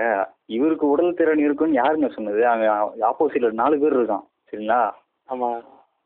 ஆனா கூட எந்த போலீஸுமே இல்லாம தான் வந்து அட்டாக் பண்றாங்க. சரி ஓகே, அதெல்லாம் வந்து இது வரைக்கும் என்ன நினைச்சிட்டு இருந்தேன்னா, புகழேந்தி ஒரு புத்திசாலி அப்படின்ற ஒரு பின்பு வந்தது, அதை உடைச்சு புகழேந்தி ஒரு பலசாலி அப்படின்றதையும் அவர் நிரூபிச்சிருக்காரு அந்த இடத்துல. ஆக்சுவலி பண்ணியா யோசிச்சு பார்ப்போம், இது ஆக்சுவலி எப்படி டிரான்ஸ்ஃபார்ம் ஆகுன்னு யோசிச்சு பாரு. ஒவ்வொருத்தருக்கும் அரிசி நடத்திட்டு இருப்பாரு இந்த இடத்துல போயிட்டு. அதாவது எப்படி ஃபர்ஸ்ட் இல்லைங்க, மனுஷா கேரளா கரண்ட் வரலங்கும் போது இந்த இடத்துல நான் ஃபைட் போட்டுமா, இல்லை சார் இல்லை சார் அவங்களுக்கு பேசுவாங்க. அடுத்து அந்த பிரிட்ஜ் சீன்ல ஸ்டூடெண்ட்ஸுக்கு பிரச்சனை, இந்த இடத்துல நான் ஃபைட் பண்ணிட்டோமோ, இல்லை சார் இல்லை சார் அது வேற மாதிரி பிரச்சனை, ஒரு கலவரம் போட்டு நீங்கள் பலப்பட்டு முடிங்க கூட. அது இந்த பக்கம் வந்தோடனே சங்கர் சொல்லியிருப்பாரு, சார் இந்த மாதிரி உடனே இந்த மாதிரி ஹையர் அஃபிஷியல்ஸ்க்கு ஒரு ஆர்டர் போட்டு அந்த இருக்கிற எல்லாரையுமே வந்துட்டு அரெஸ்ட் பண்ண சொல்லுங்க சார். நிறுத்தியா, நானும் பார்த்துக்கிட்டே இருக்கேன் எல்லா இடத்துலையும் சும்மா வச்சுட்டு இருந்தா அப்புறம் எதுக்கே நான் பாடி பில்டப் பண்ணிருக்கேன். அந்த மாதிரிதான் ஒரு ஃபைட். ஆனா இது எனக்கு ஃபைட் எல்லாம் பிரச்சனை இல்லை, நல்ல ஃபைட், சூப்பரான இது. அந்த கான்செப்டே வந்து எப்படி ஏத்துக்கிறதுன்னு புரியல எனக்கு. சரி ஏத்துக்கிட்டோம் விடுங்க. இல்ல எனக்கு என்னன்னா ஒரு குறிப்பிட்ட சமூகத்தை தான் அவங்க சாடி இருப்பாங்க. இது இங்கேன்னு இல்ல, சங்கரோட எல்லா படங்கள்லயும் இருக்கும். அந்த அடியாத எல்லா இது மட்டும் இல்ல, இந்த வருவல் இல்ல வரக்கூடிய எல்லா வருவல்லையும் நாங்க அதை பிரதிபலிப்போம். இத்தனை பத்தினாலே வந்துடும், எல்லா படத்துலயும் வரும் அந்த சீன். ஒரு குறிப்பிட்ட சமூகத்தை தான் தாக்குறது, இவன் தான் அப்படி பண்றான் அப்படின்ட்டு. அந்த இதுதான் இப்ப அப்படி பழக்கப்பட்டனாலதான் நமக்கு பிஎஸ்டி மேட்டர்லாம் இப்ப பெருசா தெரியுதுன்னு நினைக்கிறேன். மேபி இருக்கலாம். என்ன இந்த சமூகம் போய் நம்ம இத்தனை நாள் எப்படி நினைச்ச சமூகம் போய் இப்படி பண்ணிருச்சு அப்படின்னு நம்ம நினைச்சோமா? நம்ம மிகவும் நல்லவர் அப்படின்னு புக்கில் எழுதினவங்க எல்லாரும் இப்படி பண்றாளே அப்படின்ற மாதிரி இருக்கு. ஆமா, சுகவாசி ராணி ப்ளூ சட்டெல்லாம்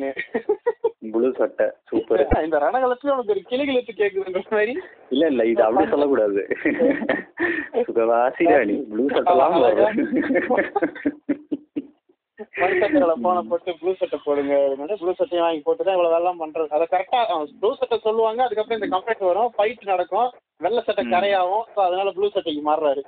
படி ஏறும்போது நீங்க கேட்ட விஷயம் வரும், அந்த இன்கம் டாக்ஸ் விஷயம் சொல்லுங்க. எவ்வளவு ஆச்சு சார்? செம கலெக்ஷன், ஸ்டேட் ஃபுல்லா 260 கோடி வசூலாயிருக்கு அப்படின்னாரு. ஓகே, அதுல ஒண்ணு பண்ணுங்க, அந்த மாதிரி ஏழை ஜனங்க வந்து குடிசையில் வாழ்றாங்களே அவங்களுக்கு தகுந்த மாதிரி வேலை வாய்ப்பு ஏற்படுத்தி தர்றது உங்களுடைய பொறுப்பு அப்படின்னாரு. சரிங்களா?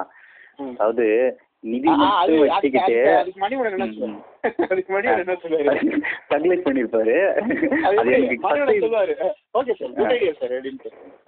நான் குட் நினைச்சு எனக்கு சிரிப்பு வந்துருச்சு. அவர் சொன்ன ஸ்லாங் அவுட் இருந்தது. இதுதான் வந்து மணிவண்ணனோட காமெடி எக்ஸாக்டா சொல்ல போனா.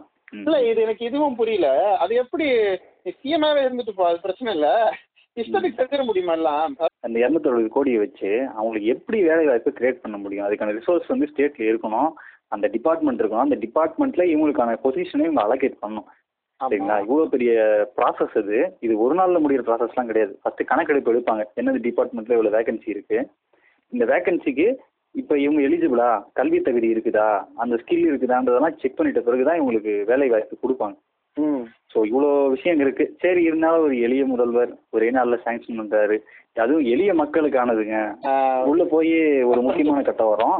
இது வரைக்கும் எத்தனை பேர் அந்த லிஸ்ட்ல வந்திருக்காங்க? அந்த அதிகாரம் துஷ்பிரயோகம் பண்ணவங்க அந்த 3 கேட்டகரி இருக்குல்ல, அதுல வந்து 46,370 பேரோ சம்திங் 46,000 பிளஸ் பேர் இருப்பாங்க. விதிவிலக்கு இல்லாம அதை மாதிரி விதிவிலக்கெல்லாம் சஸ்பெண்ட் பண்ணுங்க அப்படின்னாங்க. சார் கையெழுத்து போய் 12 மணி ஆகிடும் சார் ராத்திரி, இன்னும் கொஞ்ச நேரம் தான் நம்மகிட்ட இருக்குனாரு. ஸோ ஒரு குறிப்பிட்ட நேரம் தான் இருக்கு ஓகேங்களா. சரி சார் எந்த தைரியத்தில் இவ்வளோ தப்பு பண்ணுறாங்கன்னா எல்லாம் அந்தந்த இலாக்கா அமைச்சர் கொடுக்குற தைரியம் தான் அப்படின்னா. எந்தெந்த அமைச்சர் சம்மந்தப்பட்டிருக்காங்க, 12 அமைச்சர் இருப்பாங்க. வீட்டு வசதித்துறை, பொதுப்பணித்துறை, உணவுத்துறைன்னு சொல்லி மொத்தம் 12 அமைச்சர் வந்து இதில் நேரடியாக சம்மந்தப்பட்டிருக்காங்கன்னு கையில் டாக்குமெண்ட் இருக்கும் சரிங்களா. அந்த டாக்குமெண்ட் தான் ஆதாரம். சரி சார் இவங்க என்ன பண்ணுறது, நியாயமாக பார்த்தா அரெஸ்ட் பண்ணோடனே பண்ணிடுங்கன்றாரு.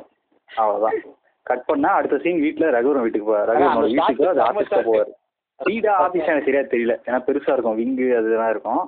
அரங்கனார் இருக்கிற ஒரு இடத்துக்கு போறாரு.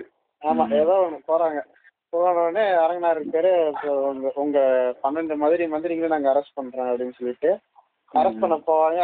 எனக்கு ஒரு கேள்வி வருது, இப்போ 12 மந்திரி தூக்கிட்டோன்னு வச்சுக்க, அரெஸ்ட் பண்றோன்னு வச்சுக்க, அங்க என்ன நடக்கும் ஒரிஜினலா? இப்ப நிஜத்துல அப்படி ஒரே டைம்ல 12 மந்திரி நீ தூக்குறனா அரெஸ்ட் பண்றனா என்ன நடக்கும்? கிட்டத்தட்ட வந்து ஆட்சி கவுந்துரும் நினைக்கிறேன். இந்த ரேஞ்சுக்கு ஒரு விஷயம் நடக்கும். இது வேற ஹைலைட்டா பின் பாயிண்ட் ஒன்று பண்ணிருப்பாரு. இத்தனை பேர் வந்துட்டு இவங்க எல்லாரையும் சரியா வழிநடத்ததுனால நான் உங்களே அரெஸ்ட் பண்ணுறேன்னு சொல்லி ரகுவரனுக்கே அரெஸ்ட் பண்ணுவேன். அப்பதான் மணி ஒன்று அந்த எஃபிக் டைலாக் சொல்லுவாரு.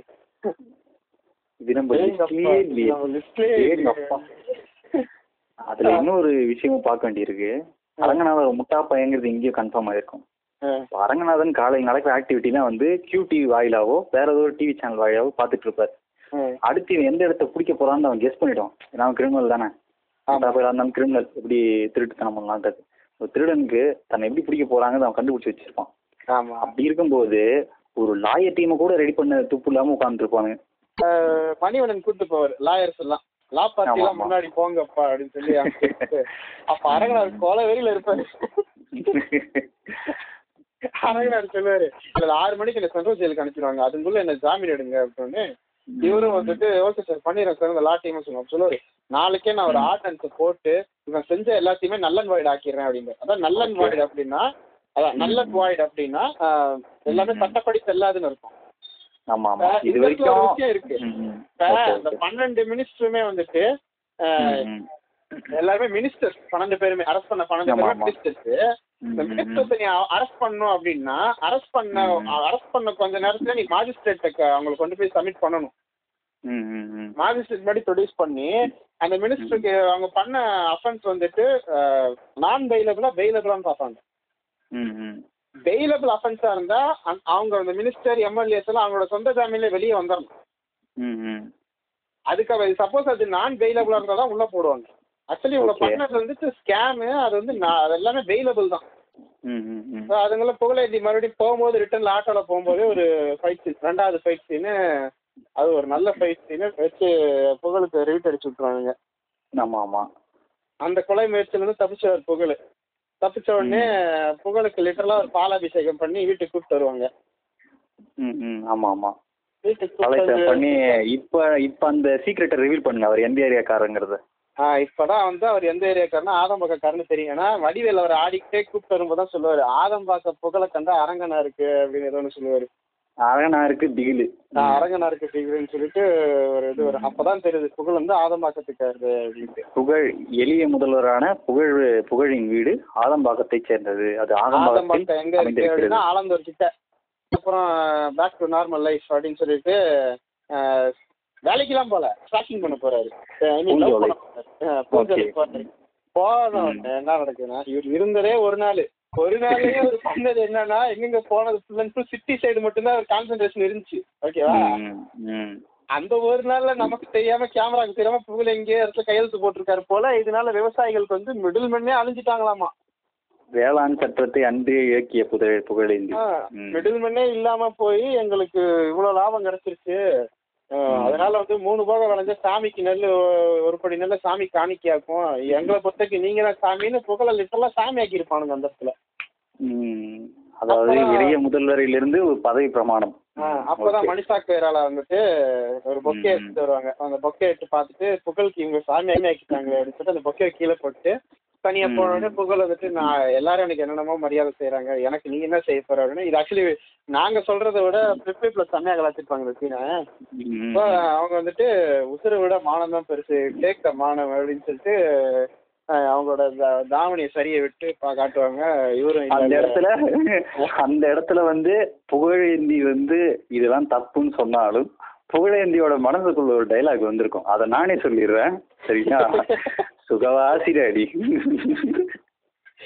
சரிங்களா, இன்னொரு புகழேந்தி. அப்பதான் வந்துட்டு பாட்டு, அந்த குறுக்கு சிறுத்தையோட பாட்டு வரும், அதுவும் நல்ல பாட்டோட போயிடுச்சு. ஸோ அதுக்கப்புறம் அடுத்த நாள் வந்துட்டு ஜென்ரலா ஆஃபீஸ் பர்டிகுலர் நார்மல் லைஃப்ல இருப்பாரு. அரங்கநாதன் பார்த்தா வெளியே வந்துடுவாரு, எல்லாம் போயிட்டு இருக்கோம். அதுல எனக்கு ஒரு விஷயம் புரியல, அந்த அவனை க்ளோஸ் பண்ண சொல்லிதான் ஆரம்பிச்சான் அரங்கநாதன். ஆமா ஆமா, அவன் க்ளோஸ் ஆகல. அவன் நீ அனுப்புனாலெல்லாம் அவன் அடிச்சுட்டாங்க போது என்ன பண்ணிருக்கணும், உண்மையிலே மானரா சோழனா இருந்தா என்ன பண்ணிருக்கணும். ஏன்னா ஒரு சின்ன நகைக்கீரல் பட்டதுக்கே நீ வந்து கைய உடைச்சாரு. உடனேத்துக்கு உள்ள வச்சு அவன் கை கால் கூட உடையல, ஜாலியா ஊர் சுத்திக்கிட்டு அவன் பார்த்தா லவ் பண்ணிக்கிட்டு சுத்திக்கிட்டு இருக்கான். அவனை அப்படியே விட்டு உட்காந்துருக்கான். இருந்தாலும் அரங்கனார் கூட கூட்டணி வச்சிருக்கவங்க இருந்த மானரசம் கூட அரங்கனாருக்கு இல்லாங்க. ஆமா ஆமா ஆமா, அவனுங்க எல்லாம் பிரிஞ்சு போயிடுவாங்க. அதாவது நான் இந்த இடத்துல ஒன்னு எக்ஸ்பிளைன் பண்ணோம், இந்த கூட்டணி உடையுதுங்களா, அதை நான் அதே அந்த சீனே நான் சொல்லிடுறேன். அந்த அரங்கநாதர்கிட்ட வந்து கூட்டணி கட்சி அவன் பேசி வாபஸ் வாங்கிக்குவான், நான் உன்கிட்ட பெருமை என்னுடைய கூட்டணி வாபஸ் வாங்கிக்கிறேன்னு. பேக்ரவுண்ட்ல ஒரு ரேடியோ வாய்ஸ் ஓடும், என்னன்னா கூட்டணி கட்சிக்காரர் வந்து அந்த ஊழல் நடந்துச்சு, ஒரு நாள் முதல்வரான புகழேந்தி அந்த ஊழலை அம்பலப்படுத்தின உடனே கூட்டணி கட்சிக்காரர் தன்னுடைய ஆதரவை வாபஸ் வாங்கிட்டாரு, இதனால் அரங்கநாத ஆட்சி கவிழ்ந்துருச்சு சரிங்களா. இது வரைக்கும் நியூஸ் கரெக்டு. இதுக்கப்புறம் வந்து என்ன சொல்லியிருப்பானா, எனவே தேர்தல் அறிவிக்கப்பட்டுள்ளது அப்படின்னு ஒரு உருட்டி விட்டுருப்பாங்க நியூஸ்ல சரிங்களா. அதாவது ஒரு ஸ்டேட்ல ஒரு கவர்மெண்ட் தனிப்பெரும்பான்மை இழக்குதுன்னா கவர்னர் என்ன பண்ணுவாருன்னா அடுத்து கவர்னர் கையில அந்த ஸ்டேட் கண்ட்ரோல் வந்துடும். அதாவது ஜனாதிபதி ஆட்சி தான். ஆமா ஆமா, அந்த காலத்து அதாவது இப்ப ஸ்டேட் வந்து கவர்னர் கண்ட்ரோல் வந்த உடனே அடுத்த ஸ்டெப் அவர் என்ன பண்ணுவார்னா அடுத்து இந்த ஸ்டேட்ல ஆட்சியை கொண்டு வரதுக்கு என்ன வழி இருக்குன்றதை பார்ப்பாரு. அடுத்து இருக்கக்கூடிய கட்சி பெரும்பான்மை நிரூபிக்க சொல்லி அடுத்த கட்சி வந்து விண்ணப்பிப்பாங்க, இல்லைன்னா அடுத்து பெரும்பான்மை நிரூபிக்கிறதுக்கு யாராவது முன்வராங்களான்னு கவர்னர் பார்ப்பாரு.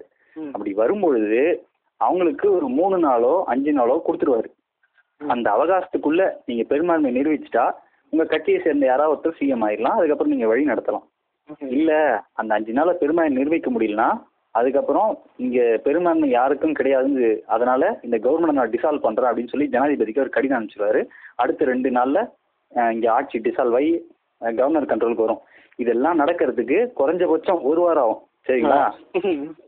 இப்படி இருக்குது. இதுல இன்னொரு பாசிபிலிட்டி நான் சொல்றேன், அந்த 145 எம்எல்ஏ வந்து அரங்கநாதர் லெட்டர் கொடுத்தாருல ஆதரவு எம்எல்ஏ, ஆமா அதுல கூட்டணி கட்சிக்காரனோட எம்எல்ஏவும் இருக்கிறான். அவன் வந்து ஒரு பகுதி வெளியே வந்த உடனே இவரோட பெரும்பான்மை போயிடுச்சு சரிங்களா. இப்ப இவனுக்கு ஒரு பெரும்பான்மை நிரூபிக்கிற அளவுக்கு எம்எல்ஏ அவன் கையில இருக்குது, எதிர்கட்சிக்காரன்ட்டு 40 எம்எல்ஏ இருக்குது. அது என்ன கணக்குன்னு நான் சொல்றேன் கரெக்டா. 40 எப்படி சொல்றேன்னா அடுத்த சீன்ல காட்டுவாங்க 40 எம்எல்ஏ. 145 எம்எல்ஏ போக மீதி எவ்வளவு எம்எல்ஏ, 234 தொகுதினா 89 எம்எல்ஏ வெளியே இருக்காங்களா. ஆமா 89 எம்எல்ஏ சரிங்களா. இவன் சைடு பெரும்பான்மை போயிடுச்சுன்னா அப்ப இவன் போய் ஆப்போசிட்ல சேர்ந்தாலே பெரும்பான்மை வந்துடும் தானே. ஆமா அப்ப இவங்களே அமைச்சு போவாங்க தானே. அரங்கனார் முட்டாள்னு சொல்லிட்டீங்க, சட்டமன்றத்தில் இருக்கிற மொத்த பேரும் முட்டாள்ன்றீங்களா அடி. அரங்கனார் மட்டும் இல்ல, ஒட்டுமொத்த அமைச்சர்களுமே ஆட்சியில இருக்கிறவங்க எல்லாருமே முட்டா போயிடா அப்படின்னு சொன்ன மாதிரி இருக்கும். ஆப்போசிட்ல இருக்கிறவங்க முட்டா பசங்க. கூட்டணி கட்சி வந்து தீர்மானிக்கிற இடத்துல இருந்தான்னா அவனுக்கு இதான் சந்தர்ப்பம், ஆட்சியில உட்காந்து அமைச்சரவையில இடம் பிடிக்கிறது இதான் சந்தர்ப்பம்னு எல்லாரும் வந்து முயற்சிப்பாங்க. நம்ம கலந்து பேசி ஏதாவது முடிவு எடுத்துக்காங்க, அதையும் பண்ணல. இந்த மாதிரி தனிப்பெரும்பான்மை நிரூபிக்க அதுவும் வரல. எடுத்த உடனே தேர்தல் அறிவிக்கப்பட்டதுன்னு பேப்பர்ல நியூஸ் வந்துடும். அதாவது என்னன்னா கலெக்டர் சபா வந்துட்டு களத்துல இறங்குறாங்க, மக்கள் கிட்ட எல்லாம் போயிட்டு பப்ளிக் ஒப்பீனியன் கேட்குறாங்க. இப்ப எலெக்ஷன் வரப்போகுது, அடுத்து யாருக்கு ஓட்டு போட போறீங்கன்னு கிட்டத்தட்ட ஒட்டுமொத்த மக்கள் கருத்து என்னவா இருக்குன்னா புகழேந்தி புகழேந்தின்னு சொல்லிட்டு இருப்பாங்க. அதுதான் ஹைலைட். ஒருத்த வந்து என்னமா ராமராஜ்மா, ஒருத்த வந்துட்டு எம்ஜிஆர் மா சார் ரைட், அதெல்லாம் ஒரு லாஜிக் ஓகே விட்டுரு. சம்பந்தமே எல்லாம் ஒருத்த ஏஆர் ரமணுமா. இந்த பக்கம் வந்துட்டு புகழ் தான் பெஸ்ட், புகழ் தான் எங்களுக்கு ஆட்சிக்கு வரணும்னு சொல்லி பேசிட்டு இருக்கிற இதே சமயத்துல புகழேந்தி என்ன பண்ணிட்டு இருக்காரு அப்படின்னு பாத்தீங்கன்னா அந்த 550 டிவிக்கு முன்னாடி உட்காந்து குரூப் 1 புக் வச்சு படிச்சுட்டு இருப்பாரு. எதுக்குன்னா அரசாங்க வேலைக்கு, அரசாங்க வேலை. ஓகே, அப்பதான் என்ன ஆகும்னா மணிவண்ணன் வருவாரு, வந்துட்டு கங்க்ராச்சுலேஷன்ஸ் நீங்க தான் அடுத்து சிஎம் போறீங்க அப்படின்னு. இதெல்லாம் வந்துட்டு இது முக்கியமான சீன் எதுக்கு சொல்றோம்னா, ஆக்சுவலி இந்த சீனும் அப்புறம் இன்டர்வல் பிளாக் எல்லாமே பார்த்தோம்னா குறிப்பா இந்த படமே வந்துட்டு தலைவருக்காக எழுதுந்து, சூப்பர் ஸ்டார் ரஜினிகாந்த் எழுதுந்து, அதனால அர்ஜுன்கா சில விஷயம் மாத்திருப்பாங்க. ஆனா இந்த சீன்ஸ் நான் தலைவருக்காக எழுதிருப்பாங்க, டைலாக்ஸ் முதற்கொண்டு. இதான் அவங்க கிட்ட உள்ள பெரிய கெட்ட பழக்கம், எதனால ஒன்று பண்ணி மக்கள் மனசுல இடம் பிடிச்சிட வேண்டியது. அந்த மக்கள் வந்துட்டு இவன் எப்ப ஆட்சிக்கு வருவான், எப்ப கட்சி ஆரம்பிப்பான்னு எதிர்பார்க்க வேண்டியது. அந்த டைம்ல எனக்கு அது வேணாம், நான் வந்துட்டு மசாலோட சாப்பிட போறேன், அது பண்ண போறேன், இது பண்ண போறேன்னு சொல்லிட்டு இருக்க வேண்டியது, டிஃபன் சாப்பிட போறேன்னு சொல்ல வேண்டியது. ஏன் சிஎம் ஆகிட்ட டிஃபன் சாப்பிடக்கூடாது யார் யார் சொன்னா அவங்கள்ட்ட அப்படின்னு மணிவன் கேட்டிருப்பாரு. அதுங்கள என்ன ஆகும்னா, நம்ம சின்னசாமி ஆட்கள், அதாவது அரங்கனாருடைய கைக்கூலியான விஎம்சி ஹனிஃபா, அவர் பேர் சின்னசாமி, அவரோட ஆட்கள் தான் ஏண்டா நீ எல்லாம் சிஎம் ஆடா அப்படின்னு சொல்லிட்டு வந்து கியூடிவியா அடிச்சு நொறுக்கி புகழையும் வந்துட்டு போட்டுக்கல ட்ரை பண்ணுவாங்க. அதுக்கப்புறம் கரெக்டா என்ன ஆகும்னா மணிவண்ணன் காப்பாத்திடுவாரு. இந்த சைடு என்ன ஆகும்னா சைட் பை சைடா புகழ் வீட்டுல என்ன நடக்கும்னா தண்ணி கணக்கு நிப்பாட்டிடுவாங்க, கரண்ட் கணக்கு நிப்பாட்டிடுவாங்க, டெலிஃபோன் கணக்கு நிப்பாட்டிடுவாங்க, ஆக்கிரமிப்பு பண்ண இடத்தையும் இடிக்க வந்துடுவாங்க, இடிச்சிருவானுங்க. அப்பதான் நடக்கும். அதாவது திருவள்ளுவர் சொல்லுவார்ல, முற்பகல் செய்யும் பிற்பகல் விளையாடுற மாதிரி. அவங்க அப்பா கேப்பாரு, ஏ ஒரு நோட்டீஸ் அதை அனுப்பிச்சிங்களா, போன மாசம் அனுப்பிச்சாச்சு, நீங்க பகல் நான் என்ன பண்ணுவீங்க. அப்பதான் இந்த டெம்ப்ளேட் போட்டிருக்கோம், சுதாகர் டெம்ப்ளேட். பதில் விஷயம் சொல்லுவாராம், எந்த வீடு காலி பண்ண சொல்லும் போது மட்டும் சுகமா இருந்துச்சா, சுகமா இருந்துச்சா. அதாவது நம்ம இன்னொரு பாயிண்ட் நோட்டீஸ் பண்ணோம், அதாவது இந்த கார்பரேஷன் அதிகாரிகள் வீட்டு இடிக்கு வரும்போது நல்ல கும் இருட்டு இருக்கும், ராத்திரில வந்து வீட்டு இடிச்சு நிற்பாங்க. சரிங்களா, ஒரு எவிக்ஷன் நடக்கணும்னா அது காலையில நடக்கும் எவிக்ஷன், அதாவது 6 மணிக்குள்ள அதை இடிச்சு அந்த இடத்துல இருந்து வெளியே வந்துருவாங்க, இடிச்சு முடிச்சாச்சு அப்படின்னு சொல்லி. இடிச்சு கிளியரும் பண்ணிடணும், இடிக்கிறாங்கல்ல, இடிச்சதை கிளியரும் பண்ணி கிளியர் பண்றதுக்கான காசு ஆசிரியர் பண்ணவங்கிட்ட இருந்து வாங்குவாங்க. ஆமா ஆமா, இவனு என்ன பண்ணாலும் தெரியுமா, இடிச்சுட்டு இடிச்சதெல்லாம் அங்க சதுரி கிடக்கு அப்படியே விட்டு போயிடுவானுங்க.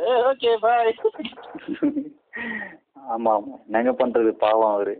அதாவது கார்பரேஷன்ல வந்து இடிச்சாங்கல்ல, ஆமா, அதை யார் இன்ஃபுளுயன்ஸ் பண்ணிருப்பாங்க, ஏன்னா அரங்கநாத ஆட்சி கவிழ்ந்து போச்சு, யார் இன்ஃபுளுயன்ஸ் பண்ணி இடிச்சிருப்பாங்க, உங்களுக்கு யாராவது தோணுதா யார இன்ஃபுளுயன்ஸ் பண்ணிருப்பாங்கன்னு? எங்க தோணுது இதுல? ஆமா, இதுல பெரிய லாஜிக்கோட இந்த படம் அடிச்சு. சரி வாங்க, அடுத்து கட்டு போட்டு இறங்குறாரு ஆம்புலன்ஸ்ல யாரு.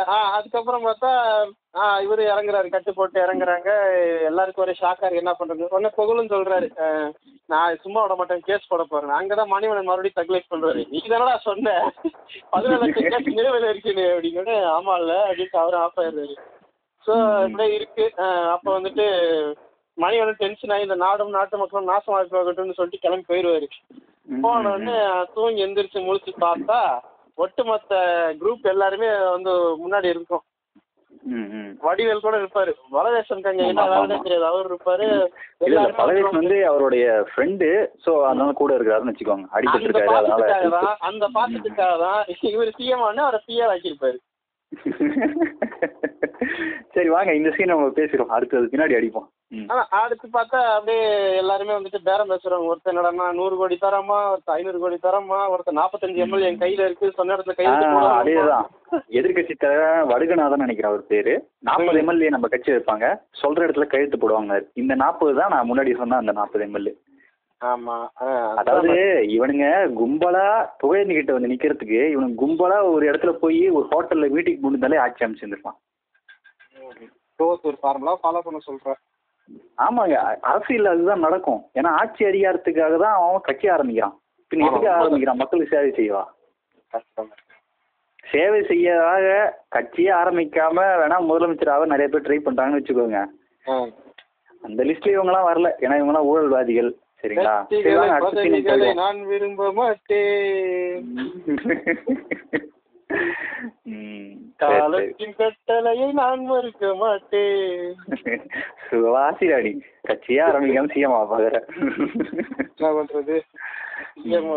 அதெல்லாம் தனிக்கதை, அது எப்படி போட்டு இப்ப என்ன ஆகுதுன்னா எல்லாம் இருக்காங்க. அதுக்குள்ள இங்க இருந்து என்ன ஆகுதுன்னா தேன்மொழி வந்துடுறாங்க. சரி ஓகே, தேன்மொழி வந்துடுறாங்க. அப்பா அந்த பூமர் தாத்தாவையும் கூப்பிட்டு வந்துடுறாங்க, அதாவது விஜய்குமார் வந்துடுறாரு. வந்துட்டு தம்பி அரசியல் மட்டும் வேணாம்ப்பா, கவர்மெண்ட் நம்ம நீ வந்துட்டு அரசியல் ஒருத்த போனோம்னா நம்ம நிம்மதியாக வாழவும் முடியாது, கடைசிக்கு அதுல இருந்து மீளவும் முடியாதுன்னு ஒரு டைலாக் பேசிட்டு இருப்பான். தமிழ்நாட்டுக்கு கவர்மெண்ட் வேலை வேணுமா, ஆனா வந்துட்டு கவர்மெண்ட் எடுத்து நடத்துறதுக்கு ஒரு வாய்ப்பு வந்து எடுத்துக்கூடாதுமா அவன். இல்ல அதுல இருக்கக்கூடிய ஆபத்து எடுத்து சொல்ற ஒரு நல்ல ஒரு மனப்பான்மை கொண்டவர் அந்த பூமர் தாத்தா. அதை நீங்க தப்பா பேசுறீங்க. மணியோட வந்துட்டு புகழ் வாப்பா அப்படின்னு கூப்பிட்டு போவாரு. கூப்பிட்டு போயிட்டு இங்க பாரு, எதுக்கு இத்தனை பேரு எல்லாத்தையும் விட்டுட்டு இங்க இத்தனை இளைஞர்கள் இருக்கு இங்க இருக்காங்க, எதுக்கு உனக்காக தான் எல்லாம் இருக்காங்கன்னு சொல்லி அட்வைஸ் பண்ணி கூப்பிட்டு போயிட்டு அப்பதான் ஒருத்தனை கூப்பிட்டு போயிட்டு ஒரு பையன் இருப்பான், ஒரு ஹேண்டிகேப் ஒரு பையன் இருப்பான். அந்த பையனை காமிச்சு தம்பி எதுக்குப்பா இருக்கு அப்படின்னு. அப்பதான் அந்த ஆனா உண்மையில சூப்பர் சீன் இருக்கு, சரியான சீன். அந்த கையை தூக்கிறதுக்கு முன்னாடி அந்த அந்த ஹேண்டிகேப்ட் அவர்கிட்ட பேசிட்டு அர்ஜுன் லைட்டா திரும்பும். அப்போ ஒரு சின்ன ஒரு மியூசிக் போட்டுருப்பான், சரியான மியூசிக். அது ஒண்ணு அந்த ஹேண்டிகேப்ட் கேட்ட டைலாக் உண்மையிலே அது வந்து சூப்பர் ஸ்டார் ரஜினிகாந்த் எழுதும் டைலாக், பயங்கரமா இருக்கும். வந்து கிட்ட போன அந்த பையன் கேட்பான், என்ன மாதிரி நாடு நொண்டியா இருக்கு, எந்திரிச்சு நடக்கவே தலைவா அப்படின்னு சொன்னோன்னு இப்போ அந்த சீன் நல்லா ஞாபகம் இருக்கும். அப்படியே தியேட்டர் தான் அப்படியே சரியான கூஸ் பம்ப்ஸ் அப்படியே பறக்குது அப்படியே. அது எனக்கு அந்த சீன் கேட்கும்போது எனக்கே கொஞ்சம் டச்சிங்காக இருந்துச்சு. இது இந்த லாஜிக் லூப்பா இல்லாம அந்த சீனை தனியா பார்த்தோம்னா நமக்கு கொஞ்சம் உருக்கமாவே இருக்கும். அந்த அளவுக்கு ஒரு எலிவேட் பண்ண சீனு. புகழும் கையை தூக்கிடுவாரு, தூக்கணும்னு அதான் இன்டர்வல் பிளாக். ஆமா ஆமா அது இன்டர்வல் பிளாக்கு. ஸோ அதுக்கப்புறம் பார்த்தா படம் வேற லெவல்ல போக போகுது அப்படின்னு சொல்லிட்டு பார்த்தா பயங்கரமா போகும். கட் பண்ணா ஒரு சிஎம், அதை சொல்லுங்க. கட் பண்ணா என்ன ஆகும்னா சிஎம்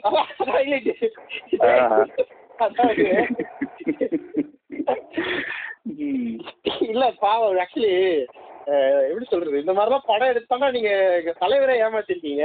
தலைவரை அப்படியே எதிர்பார்த்தான், சரி நம்ம அப்படியே அறிக்கை விடுவோம். அறிக்கை விட்டோன்னே கட் பண்ணா நம்ம சிஎம் அப்படிதான் நினைச்சாரு. கட் பண்ணா தலைவரை அடிச்சு கொண்டு ஓட்டுக்கிட்டு இருக்காங்க. என்ன பண்றது, அதான் என்ன நடக்கும்னா செம்ம டிரான்சிஷன். அதாவது எலெக்ஷன் அவரு புகழ் கட்சி ஆரம்பிச்சதையும் காட்டி இருக்க மாட்டான். என்ன கட்சி பேர் என்ன, கட்சி சின்ன என்ன, ஒரு இளவு இருக்காது. ஆக்சுவலி இங்க ஒரு இதுவே இருக்கும், அதாவது ஒரு ரூலே இருக்கு. நீ கட்சியை 6 மாசம் முன்னாடி நீ பதிஞ்சா மட்டும்தான் நீ எலெக்ஷன்ல கான்டெஸ்ட் பண்ண முடியும். ஆமா ஆமா அதுதான் ஒரு ரூலு. இங்க எலெக்ஷன் இப்ப எலெக்ஷன் இன்னும் 3 மாசம்ன்ற டைம்ல தான் புகழை போட்டு புரட்டி எடுத்திருப்பானுங்க. ஆமா ஆமா அதுக்குள்ள இவர் ஏதோ ஒரு உட்டால கரிகால பண்ணி சிஎம் ஆயிடுறாரு. அது எப்படி 97% வாக்கு பதிவாயிருக்கும், எதிர்க்கிறேன் எல்லாருமே டெபாசிட் அவுட்டு. அதாவது 234 தொகுதியிலையும் டெபாசிட் எதிர்கட்சியில, அதாவது இவர் எடுத்து போட்டிட்டவங்க டெபாசிட் அவுட்டு. இவர் வந்து எல்லா இடத்துலையும் ஜெயிச்சிருப்பாங்க. 234 பேரும் ஒரே கட்சியை சேர்ந்தாங்க. அந்த கட்சி பேரையும் நான் சொல்லிடுறேன், மக்கள் கட்சி. சரிங்களா, அதுல போடுவாங்க மக்கள் கட்சி வேட்பாளர் புகழேந்தி அப்படின்ற மாதிரி நியூஸ் ரேடியோ எல்லாம் டிஸ்பிளே பண்ணுவாங்க. ஸோ அதை நான் கேட்டதால சொல்றேன். இவரு கட்சி பேர் மக்கள் கட்சி. அது எப்போ ஆரம்பிச்சாரெலாம் தெரியாது, எலெக்ஷன் முன்னாடி எவ்வளோ நாள் ஆரம்பிச்சாருன்னு தெரியாது. ஆனால் அவர் சிஎம் ஆயிட்டார். அது 233 234 தொகுதியிலும் இவர் தான் ஜெயிச்சார். அதாவது இந்த 97% கூட நான் ஏற்றுப்பேங்க.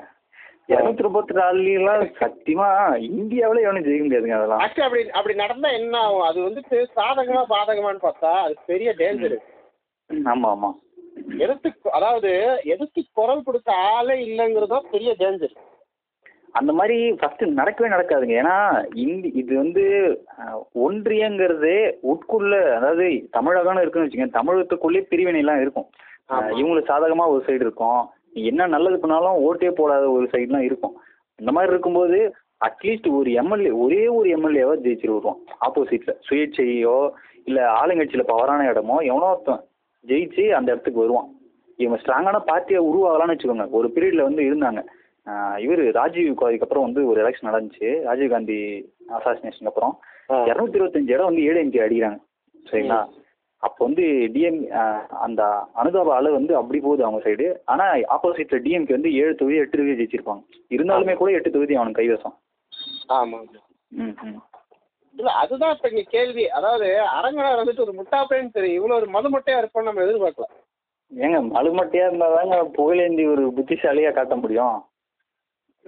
இது மட்டுமா இப்ப இந்த ஒரு விஷயம் நடக்குது. எனக்கு என்ன கேள்வினா, எல்லாருமே டெபாசிட் வச்சுன்றாங்கல்ல, இந்த இடத்துல வந்துட்டு நான் ஒரு ஸ்டாட்டிஸ்டிக்ஸ் ஒன்று சொல்லிடுறேன்.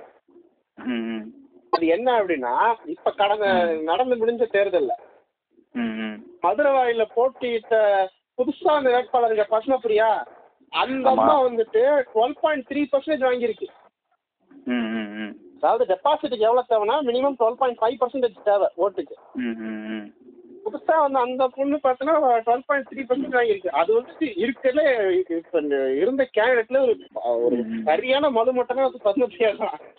அதுவே வந்து 12.3 வாங்கிருக்குன்னா அரங்கனார் வந்து இத்தனை வருஷம் என்ன ஆட்சி செஞ்சு கிழிச்ச எங்க அவன் கட்சி தொண்டர் மொத்த பேர் ஓட்டு போட்டுனாலே கன்ஃபார்ம் டெபாசிட்லாம் அவுட் ஆயிருக்காருங்க. இது என்னால புரியாம இஷ்டத்துக்கு கதை கதை விடலாண்டா. அதுக்கு இந்த அளவுக்கு காதுகள் பாவம் இல்லையா அப்படின்ற மாதிரி கதை விட்டாதான் போடுது. சரி அடுத்த சீன் அது ஒரு சூப்பரான சீன் அடுத்து இருக்கிறது. அதாவது நான் இப்ப புதுசா ஒரு விஷயம் செய்ய போறேன்னு சொல்லி அவர் என்ன செய்வார்னா ஒரு அமைச்சரவைக்கு 2 அமைச்சர்கள், வேகமுள்ள ஒரு இளைஞர், விவேகமுள்ள ஒரு முதியவர். அந்த பேக்ரவுண்ட்ல தான் Vadivelu white and white dress போட்டு நிப்பாரு. அவர் யாருன்னு யாருக்குன்னு தெரியாது. அவர் எப்படி வந்தாரு, எந்த எக்ஸாம் வந்து சிஎம்க்கு டிரைவரா சிஎம்க்கு பிஏவா எதுனே கண்டுபிடிக்க முடியாது. அவரை அவர்தான் சொல்லிட்டாரு Palavesam PA CM special PA அப்படிங்குவாரு. ஓ ஸ்பெஷல் பிஏ, சரி சரி சரி ஸ்பெஷல் அப்பாயின்மெண்ட் வரலாம். ஓகே அதாவது ஒரு மினிஸ்ட்ரிக்கு 2 மினிஸ்டர்லாம் போறது லாஜிக்கா பாசிபிள் இல்லை. எதனால்னா இப்போ ஒரு பொதுப்பணித்துறை அப்படின்னு வருதுன்னு வச்சுக்கோங்களேன், அதுல இந்த மாதிரி நலத்திட்டம்லாம் கொடுக்க போறோம் அப்படின்னு சொல்லிட்டு கடைசியா ஒரே ஒரு மினிஸ்டர் பேர் தான் கையெழுத்து போட முடியும், ஒரே முடிவு தான் எடுக்க முடியும். சரிங்களா, இப்போ 2 பேர் இருக்காங்கன்னா இந்த தொகுதியில இந்த நலத்திட்டம் வரப்போகுது அது நான் எடுக்கலாம் அப்படின்னு வந்து ஒரு மினிஸ்டர் சொல்றாரு, இன்னொரு மினிஸ்டர் எடுக்க வேணான்றாரு. யாரோட பேச்சு கேட்பாரு? முதலமைச்சர். அதுதான் நம்ம அதுதான் அந்த கவுண்டர் அன்னைக்கே சொல்லியிருப்பாரு, ஒரு தொகுதிக்கு ஒரு எம்எல்ஏ தாங்கல இவர் 2 பேர் எம்எல்ஏவா அப்படின்னு. அது மாதிரிதான் ஒருத்தர் இருந்தாலே டெசிஷன் சீக்கிரம் எடுக்க மாட்டானுங்க, இதுல 2 பேர் வேணுமா அவருக்கு. ஆமா 2 பேர் போட்டு அவங்க 2 பேரும் வந்து நல்லபடியா பணி செய்வாங்க. சரி சரி இப்ப பிரச்சனைன்னு வருதுன்னு வச்சுக்கோங்களேன், ஏதோ திட்டம் நலத்திட்டம் வந்து செயல்படலை அப்படின்னா யாருக்கு லெட்டர் எழுதுவாங்க மக்கள்? இப்ப நடக்கிற மாதிரிதான். எப்படி சொல்றது, யாருக்கு நடக்கிறது யாருக்கு கிடையாது. ஜெனரலா துறைக்குன்னு போட்டு எழுதி விட்டுட்டு துறை அந்த துறை ரீதியான நடவடிக்கை யார் எடுப்பா? அமைச்சர் தான் சொல்லுவாரு. இந்த நடவடிக்கை என்ன சொல்லுவாருன்னா, வேகமுள்ள இளைஞர் என்ன சொல்லுவாருன்னா எனக்கு தெரியாதுங்க அவரை கேளுங்க பாரு. விவேகமுள்ள முதியவர் என்ன சொல்லுவாருன்னா எனக்கு தெரியாது தம்பி நானே சுகர் மாத்திரை தேடிக்கிட்டு இருக்கேன் நான் அவன்கிட்ட கேள்றான். ஏண்டா 2 பேரும் சேர்ந்து ஒரு செங்கலை தான் தூக்கி வைக்க போறானுங்க.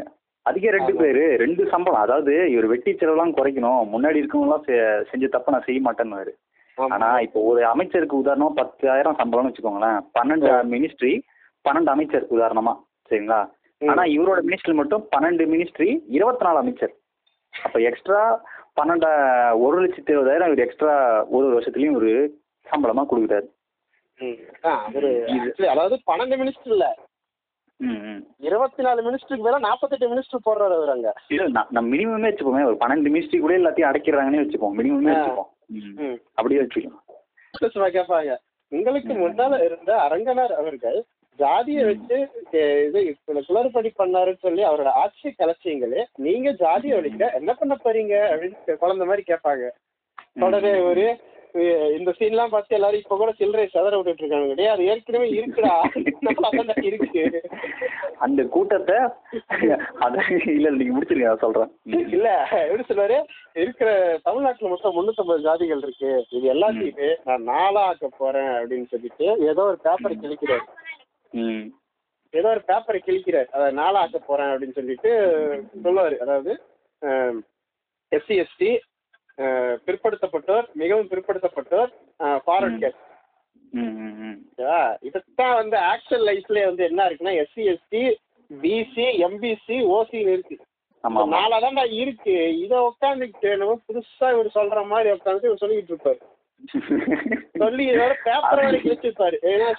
கீச்சு போட்டது என்ன பேப்பரு தெரியல. ஒருவேளை வடிவேலோட அப்பாயின்மெண்டா இருக்குமா அது? எனக்கு அப்புறம் வர்றவங்க இந்த 3 ஆக்குவாங்க, அப்புறம் 2 ஆக்குவாங்க, கடைசியில மிஞ்சி போறது ஒரே ஜாதி தான், மனித ஜாதி அப்படின்ட்டு டைலாக் போடுவாங்க. இவங்க ஜாதி வெளிப்பு சிம்பிள் அப்படின்னு நினைச்சாங்க. இதை பார்த்தா அதுக்கப்புறம் வந்து பத்மபிரியாவை இதை விட சிம்பிளா ஐடியா வச்சாங்க. சர்டிபிகேட் நல்ல ஜாதி, அந்த சர்டிபிகேட்டு கீச்சு போடுங்க, ஜாதி ஒழியப்படும் பாப்பா. சர்டிபிகேட்டை ஜாதி தெரிஞ்சுட்டா. ஆமா ஆமா கரெக்ட், ரொம்ப கரெக்ட். அதான் மணி ஒன்னா டைலாக் சொல்லுவோம். ஆமா சூப்பர் சார், நல்ல திட்டம் அப்படின்னு கடைசியில தமிழ்நாட்டுல ஜாதி வலிக்கு அதாவது புகழஞ்சியோட ஆட்சியை வந்துட்டு நிஜத்துல கொண்டு வரா பத்மபிரியாவே தோற்கடிச்ச மாதிரி ஊரியா இது அப்படின்ற மாதிரி ஆயிடுச்சு. ஆமா ஆமா இத்தனை நாள கியூடிவில இருக்கும்போது ஓபி அடிச்சுட்டு போக முடியும். இப்ப சிஎம் பண்ணும்போது ஒண்ணும் முடியாது. ஏன்னா அதே கியூடிவி நான் லைவா காட்டிக்கிட்டு இருக்கேன் எல்லா இடத்துலயுமே. ஆமா ஆமா ஆமா ஸோ அதனால என்ன நடக்குதுன்னா இங்க இருந்து ஸ்டாக்கிங் பண்றதுக்கு அதான் லவ் பண்றதுக்கு போறதுக்காக என்ன பண்ணுவாருன்னா அழகா வடிவெடுத்த ஒரு போனை கொடுத்து அனுப்புவாரு கிஃப்ட். ஓபன் பண்ணி பார்த்தா ஒரு மோட்டரோட போன் இருக்கும் கிளிப்டேட் அந்த டைம் அந்த காலத்துல அதாவது காஸ்ட்லி போனு. ஸோ அதை கொடுத்தோன்னே அங்கேருந்து கால் ட்ரை பண்ணுவாங்க ஒன்றும் ரீச் ஆகாது. ஸோ அப்படியே முதல்வன் பாட்டுக்கு போகிறாங்க. சாங் முடிச்சோன்னே எங்கே போகிறாங்கன்னு பார்த்தீங்கன்னா ஏற்கனவே பிரிஞ்ச கூட்டணி எல்லாம் மறுபடியும் ஒன்று சேருது அரங்கனார். ஏண்டா இது இதை முன்னே பண்ணியிருந்தா நீங்கள் ஆட்சியில் உட்காந்துருக்கலாம் மேடம். அரங்கநாதன் அடிச்சு தெரிச்சு விட்டு இவங்கெல்லாம் ஒன்றா சேருங்கடான்னு அப்பயே சொல்லியிருந்தான். என்னடா எல்லாரும் முட்டா பசங்களாக இருக்கீங்க. அரங்கநாதன் நினச்சிருப்பாரா ஏண்டே எவ்வளோ நேக்கா அவல இப்ப இந்த நாய்ங்க சேர மூடிக்கிட்டு அப்பே ஒன்னா இருந்தாருங்கன்னா இந்த பஞ்சாயத்தே கிடையாது. ஏங்க அவங்க யோசிச்சிருப்பாங்க. இப்ப அரங்கநாதன் இல்ல, அதாவது நம்ம தான் வந்து அடுத்து டிசைட் பண்ண போறோம் அரங்கநாதன். ஏன்னா ஊழல் குடிச்சாட்டு இருக்கு, மக்கள் அவனு கூட கூட்டணி வச்சா ஏத்துக்க மாட்டாங்க, காய் தூக்குவாங்க, ஓட்டு விடாது. ஊழல் பண்ணாதான் எதிர்கட்சியில் இருக்கிறான்னு வச்சுக்கோங்க எக்ஸாம்பிள். இல்ல இவன் ஊழல் பண்ணிட்டான் ஆட்டோமேட்டிக்கா அடுத்தவங்க மேல ஒரு நல்ல இம்போசிஷன் விழும். சரி இப்ப நம்ம தான் ஆட்சியை டிட்டர்மைன் பண்ணோம்னு சொல்லி எல்லாருமே வச்சிருப்பானுங்க சீட்டு. சரி நம்ம எல்லாருமே சேர்ந்து ஆட்சியை உருவாக்கலான்ற ஒரு ஆப்ஷன் அவன் கையில இருக்குது. அதை எல்லாருமே பயன்படுத்தி ஆட்சியில உட்காரதான் பாப்பானுங்க. இருந்தாலும் அவனுங்க முட்டா பசங்க அரங்கநாதன் கூட சேர்ந்து சுத்தாலும் எல்லாம் தற்கூரி பசங்க, அறிவு கட்டவங்க. சரி விடுங்க இந்த இடத்துல அண்ணன் இல்லை. அதனால அவரை காலி பண்றதுக்காக ஹனிஃபா மூலமா மும்பையில ஒரு ஆளை அரேஞ்ச் பண்ணுவார். ஆமா அவன் பாம் வைக்கிறவன்னு சொல்லிட்டு அவன் வந்து பார்த்தா இது சைபர் அட்டாக்கரா வருவான். அவன் நான் இந்த இடத்த நான் எக்ஸ்பிளைன் பண்றேன். அடுத்த சீன் வந்து சிஎம் வீட்ல இருந்து வெளியே வர சீன். சரிங்களா இதானே அவன் வந்து தூரத்துல ஒரு கன்ஸ்ட்ரக்ஷன் நடக்கும், அது மேல ஒரு கிரெயின் மாதிரி இருக்கும், அதுல அவன் நின்றுட்டு இருப்பான். ஓகேங்களா இப்போ சிஎம் வெளியே வராரு. வெளியே வந்தோடனே அவர் பாதுகாப்பு அதிகாரி வெளியே வராரு. இந்த பேசப்போ எல்லா டைலாக் நோட் பண்ணிக்கோங்க. வெளியே வந்தோடனே கேட்பாரு எதுக்கு இவ்வளவு வண்டி, ஒரு பிடி வண்டி அரேஞ்ச் பண்ணியிருந்தா போதுமே. இல்ல சார் நீங்க எங்க போனாலும் இந்த வண்டி மொத்தம் உங்க கூட வரும், இது புரோட்டோகால் பிரகாரம் நடக்கிறது அப்படின்னு. என்னன்னா முன்ன ஆட்சியில பண்ண தப்பு நம்ம பண்ணக்கூடாது, சி பெங்கால்ல அமைச்சர் பஸ்ல போயிருவாரு அப்படின்னு. சரி அதெல்லாம் இருக்கட்டும், நான் சொல்ற ஒண்ணு தப்பா எடுத்துக்காதீங்க சார். அவங்களுக்கு என்னது மதுரை திட்டு இல்ல, உங்களுக்கு மதுரை திட்டு இருக்கு, உங்களுக்கு ஜெட் பிரிவு பாதுகாப்பு நல்லா நோட் பண்ணிக்கோங்க. ஜெட் பிரிவு பாதுகாப்பு இருக்குது, நீங்க இந்த ஸ்டேட்னுடைய சொத்து, உங்களை பாதுகாக்கிறது என்னுடைய கடமை. நீங்க வேணாம்னு சொன்னாலும் நான் உங்களை பாதுகாத்தாகணும் சார், அது என் கடமை. இதுதான் வந்து ஒரு போலீஸ் ஆஃபீஸருடைய நியாயமான அடிப்படை ஸ்டேட்மெண்ட். இதுதான் வந்து எல்லா புரோட்டோகால்லையும் பொருந்தும். சரிங்களா இப்படி இருக்கும்போது மேல இருந்து ஒருத்தன் குறி வச்சுட்டு இருப்பாரு அந்த கிரேன்ல இருந்து. கிரேன்ல இருந்து குறி வச்சுட்டு இருந்தா அவன் கருப்பு கண்ணாடி போட்டு குறி வைப்பான். சரிங்களா ஆனா விஷுவல்ஸ்ல வெள்ளை கலர்ல தெரியும், அந்த குறி கருப்பு கலர்ல இருக்கும். சரி விடுங்க, கேவி ஆனந்தையும் முட்டாப்பயலாக்கி இருக்காங்க. செட்பிரிவு பாதுகாப்புனா என்னன்னு சொல்லிடுறேன். செட்பிரிவு பாதுகாப்புன்றது மத்திய சர்க்கார் வந்து கொடுக்கறது. அதுல பாத்தீங்கன்னா 22 டீம் ஆஃப் வீரர்கள் இருப்பாங்க. சரிங்களா இதுல 4-5-6 பேர் வந்து என்எஸ்ஜில இருந்து நேஷனல் செக்யூரிட்டி கார்டுல இருந்து வரவங்க இருப்பாங்க. அவங்க யாருன்னா நம்ம நேஷனலோட பார்டர்ல வேலை செஞ்சவங்க, பெரிய பெரிய சீஃப் மினிஸ்டர், பிஎம்னோட அந்த பாதுகாப்படையில் இருந்தவங்கலாம் இருப்பாங்க. அவங்க கையில ஹைலி எக்யூப்டு கன் இருக்கும், அப்புறம் பிஸ்டல் இருக்கும், இது எல்லாத்தையும் வச்சிருப்பாங்க. சிஎம் சுத்தி இவங்க 4 பேர் எப்பயுமே இருந்துகிட்டே இருப்பாங்க. சிஎம்மோட வீட்டை சுத்தி எப்பயுமே பாதுகாப்படை இருந்துகிட்டே இருக்கும். அது ஜெட் பிரிவுங்கிறது சாதாரணமான பிரிவு கிடையாது. அவரு வந்து மாடிக்கு போகணும்னு நினைச்சா கூட படிக்கட்டு ஏறுற வரைக்கும் ஒரு கமாண்டோ கூட வருவாரு, படிக்கட்டு மேல ஏறின பிறகு மாடியில கூட ஒரு கமாண்டோ கூட நிற்பார். அது இல்லாம ஸ்டேட் போலீஸோட பாதுகாப்பு இருக்கும். அந்த ஒரு பாதுகாப்பு டீம்ங்கிறது ஒரு பெரிய டீம், அதுல ஒரு 15 பேர் இருப்பாங்க. அந்த டீம் அமைக்கிறது யாருன்னு பார்த்தீங்கன்னா டிஜிபி அந்த கேரளா இருக்கவங்க தான் அந்த டீமுக்கு ஹெட். ஒரு வாரத்துக்கு ஒரு டிஜிபி மாற்றுவாங்க. பாதுகாப்பில் யார் யார் இருக்கா, என்னென்ன பண்ணுறாங்க, அதில் யார் யார் சிஎம் வீட்டுக்கு யார் யார் போகிறாங்க வந்து கணக்கெடுத்து வச்சுருப்பாங்க. சிஎம் வீடுங்கிறது சுற்றி இவங்க வளையத்துக்குள்ளே வந்துடும். இவங்களை தாண்டி ஒரே ஒரு ஈ காக்கா கூட உள்ளே போக முடியாது. அந்த வீட்டு சமயக்காரன் கூட 3 ஸ்டேஜ் ஆஃப் டெஸ்டிங்க்கு அப்புறம் தான் சிஎம் வீட்டுக்குள்ளே போக முடியும். சிஎம் வீட்டை விட்டு வெளியே வரதா இருந்தாலும் இதே தான் ப்ரொசீஜர். இப்படி இருக்கும்போது ஆனால் புகழேந்தி வீட்டுக்கு பின்னாடி செவிரி குச்சி போவாப்புல. ஆமா போனோடனே ஒரு அம்மா பாட்டு பாடிக்கிட்டு இருக்கோம். பாடிட்டு இருந்த அம்மாட்ட போய் ஏமா ஒரு 2 முளை சாதி பண்ணி கொடுமா அப்படின்னு. புகழ்ச்சி ஆட்சிக்கு வந்ததுல இருந்து சாதி எல்லாம் ஒளிஞ்சு போச்சு, மல்லிகை கேளு தரேன் அப்படின்னு சொல்லிட்டு அந்த அம்மா மல்லிகை படுத்து கொடுத்துக்கிட்டு இருக்கோம். ஆமா ஆமா புகழேந்தி ஆமா ஜோட்டி அப்படின்னு மாதிரி முடிச்சுட்டு இருப்பாரு. அதுக்கடுத்த காசு இல்லை அப்படின்னோடனே என்னது காசு இல்லையா அப்படின்னா அவனை தெரிஞ்ச போதாமா பாருமா அப்படின்னு சொல்லி கட்டப்ப கலப்பாரு. ஐயோ முதல்வர் அப்படிங்கும்போது ஒருத்தன் பாத்துருவான், அவன் தான் அந்த ஷூட்டரோட ஆளு. அதுக்கப்புறம் புகழேந்தி பாத்தீங்கன்னா எளிய முதல்வன்றதுனால அந்த வாழை மட்டையில என்றும் அன்புடன் அப்படின்னு சொல்லிட்டு புகழேந்தி கையெழுத்து போட்டு கொடுத்துட்டு போ ஃப்ரீயா வாங்கிட்டு போ. போனதுக்கு அப்புறம் மனுஷாக்கரில் பார்த்துட்டு டான்ஸு பாட்டு அப்படின்னு சொல்லி இந்த உப்புக்கருவாடு ஊற வச்சு ஒரு சாங்கு ஒரு பக்காவா முடிச்சுட்டு ரொமான்ஸ் பண்ணிட்டு இருக்கோம். பாத்தீங்கன்னா ஒரு ஷூட் அவுட் நடக்கும். ஷூட் அவுட் ஷூட் அவுட் நான் கொஞ்சம் பாஸ் பண்ணி சொல்றேன். ஷூட் அவுட் நடக்கும்போது என்ன ஆகும்னா அவன் அந்த சோளக்குள்ள பொம்மை மாதிரி வேஷம் போட்டு வந்துதான் நின்று சுடுவான். சரிங்களா, சோளக்குள்ள பொம்மை மாதிரி வேஷம் போட்டு வந்து சுடுவான். ஆனா பேக்ரவுண்ட்ல இருந்து அவரோட செக்யூரிட்டி கார்டு ஹெட்ஷாட் அடிச்சிருவாரு. ஹெட்ஷாட் அடிச்சோன்னு சொல்லுவாரு. சாரி சார், நீங்க சொல்லலாலும் உங்க உயிரை காப்பாத்தினது என்னோட கடமை அப்படின்னு சொல்லி நிற்பாரு. இதுல இருந்து என்ன தெரியுதுன்னா அவர் உயிரை காப்பாத்துறதுக்கு ஒரு டீம் எப்பவுமே இருந்துகிட்டே இருக்கும். அதான் சொன்ன மாதிரி அவர் கலெக்டர் மீட்டிங் போனாலும் சரி, வீட்டுக்கு வந்து வீட்டுக்குள்ளேருந்து வெளியே அந்த ரிசப்ஷன் வராண்டாக்கு வந்தா கூட பாதுகாப்பட இருக்கும். அப்படி போட்ட டைட் செக்யூரிட்டிலாம் சிஎம் இருப்பார். இருக்கும்போது சிஎம் வந்து அந்த கிராமத்துக்கு போறாங்கதே இவங்க டிடெக்ட் பண்ணிடுவாங்க. இந்த டீம் டிடெக்ட் பண்ணிட்டா உங்க டீமே போய் இறங்கிடும். அவரு போன இடம், அவருக்கு அங்க யார் தெரிஞ்சவங்க இருக்கிறாங்க, அவங்க எங்கெங்க போவாங்கன்ற ஸ்பாட் முத கொண்டு கவர் பண்ணிடுவாங்க. அங்க இருக்க லோக்கல் டீம் என்எஸ்சி வச்சு கவர் பண்ணிடுவாங்க. அப்படி கவர் பண்ணும்போது மொத்தம் சோளக்குள்ள பொம்மை மாதிரி வேஷம் போட்டு வந்து நிக்கிறது கூட அவங்களால கண்டுபிடிக்க முடியல. இப்ப இவ்வளவு பாதுகாப்பு மீடியமா அரங்கனார் உள்ள பாம்பு வச்சிடறாரு வீட்டுக்கு. அதான் இப்ப வந்து அரங்கனார் மட்டும் முட்டாப்பைய கிடையாது, அந்த டிபார்ட்மெண்ட்ல இருந்தவங்க முட்டாப்பையன், படம் பார்க்கறவனும் முட்டாப்பையன். சரிங்களா, இப்ப அந்த லிஸ்ட்ல நம்மளும் ஆட் ஆயிருக்கோம். இந்த சீன்ல இன்னொன்னு நம்ம நோட் பண்ணிக்கலாம், இன்னொரு விஷயம். இப்ப மர்டர் த்ரெட் இருக்கிறது கன்ஃபார்ம் ஆயிடுச்சு, சிஎம்க்கு மர்டர் த்ரெட் இருக்கிறது. ஸோ இனிமேல் அவரு வீட்டுக்குள்ள இருந்தாலும் சரி, வீட்டுக்கு வெளியே போனாலும் சரி, அவர் வீட்டுக்கு ஒரு மிகப்பெரிய பாதுகாப்பு போடப்படும். ஏன்னா அவர் போற இடத்துல வந்து பிரச்சனை நடக்குது, வெடிகுண்டே நடந்து விபத்துலாம் ஆயிடுச்சு. அப்படின்ற போது ஒரு பெரிய டைட் செக்யூரிட்டி பாம்ப் ஸ்குவாட் முதற்கொண்டு ஒரு பெரிய டீமே அவங்க வீட்லயே வேலை செய்யும். அவங்க வீட்டை விட்டு அவர் வேற எந்த இடத்துக்கு போறாரோ அந்த இடத்துலயும் அவங்க இருப்பாங்க அந்த டீமா. நிம்மதியா வந்து வீட்டுல உட்கார்றாரு. அப்பா அம்மா எல்லாம் பழச நினைச்சு ஒரு பேசிட்டு இருக்காங்க. இந்த மாதிரி அம்மாவும் வந்து மருதாணி வைக்க வராங்க, எல்லாம் நடக்குது. முதல்வர் வீட்டுல வந்து பாம்பு வெடிக்கும்.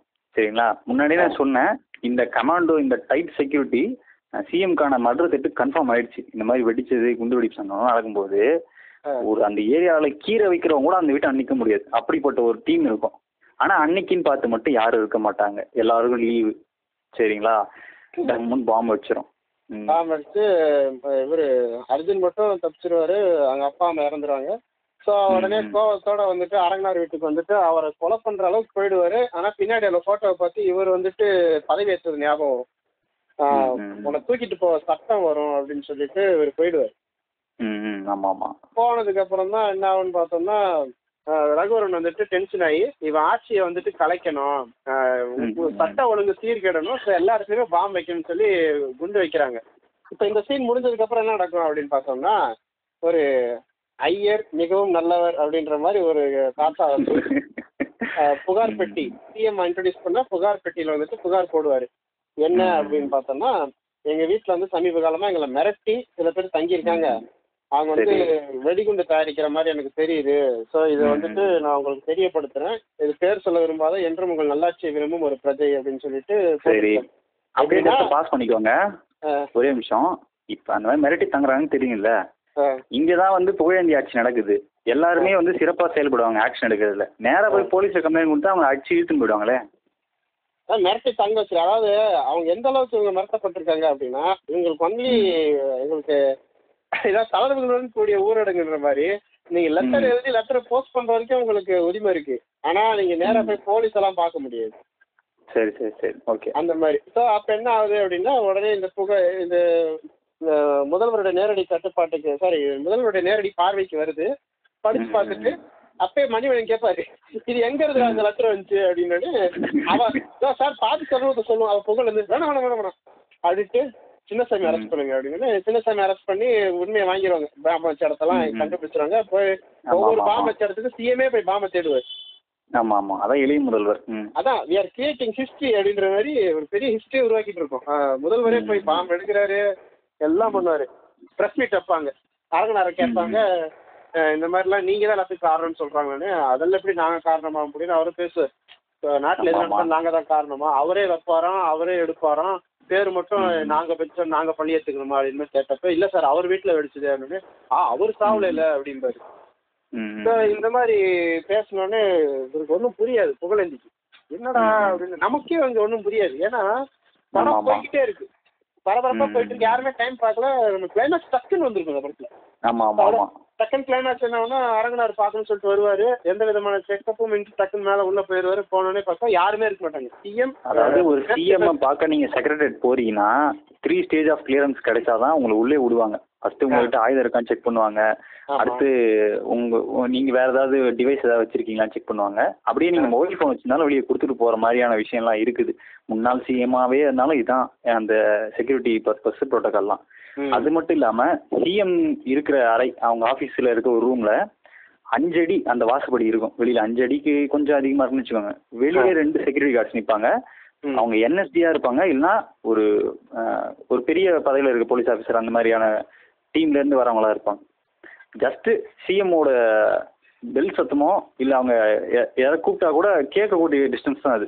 ஏன்னா சிஎம் வந்து ஆடிபிளா இருக்கும். அங்க என்ன சவுண்டோ என்ன வேற ஏதாவது சஸ்பிஷியஸ் ஆக்டிவிட்டி போதான்றத அனலைஸ் பண்றது இல்லை டிடெக்ட் பண்ற அளவுக்கு டிஸ்டன்ஸ் தான் இருக்கும். அந்த மாதிரி இருக்கும்போது என்ன ஆகுதுன்னா, இவரு ஓப்பனா சொல்லிடுவாரு, நான் நல்லது நினைச்சிட்டு இருக்கேன், நீ அதை எதுவுமே செய்ய விட மாட்டேங்கிற அப்படின்னு.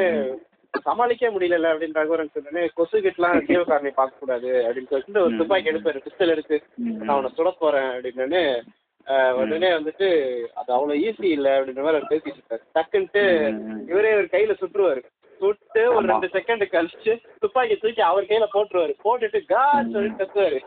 காசுதான் வருவாரு கண்ணாடி. அதாவது சுடும்போது அந்த சவுண்ட் எவ்வளவு பெரிய சவுண்ட் அது பிஸ்டலு.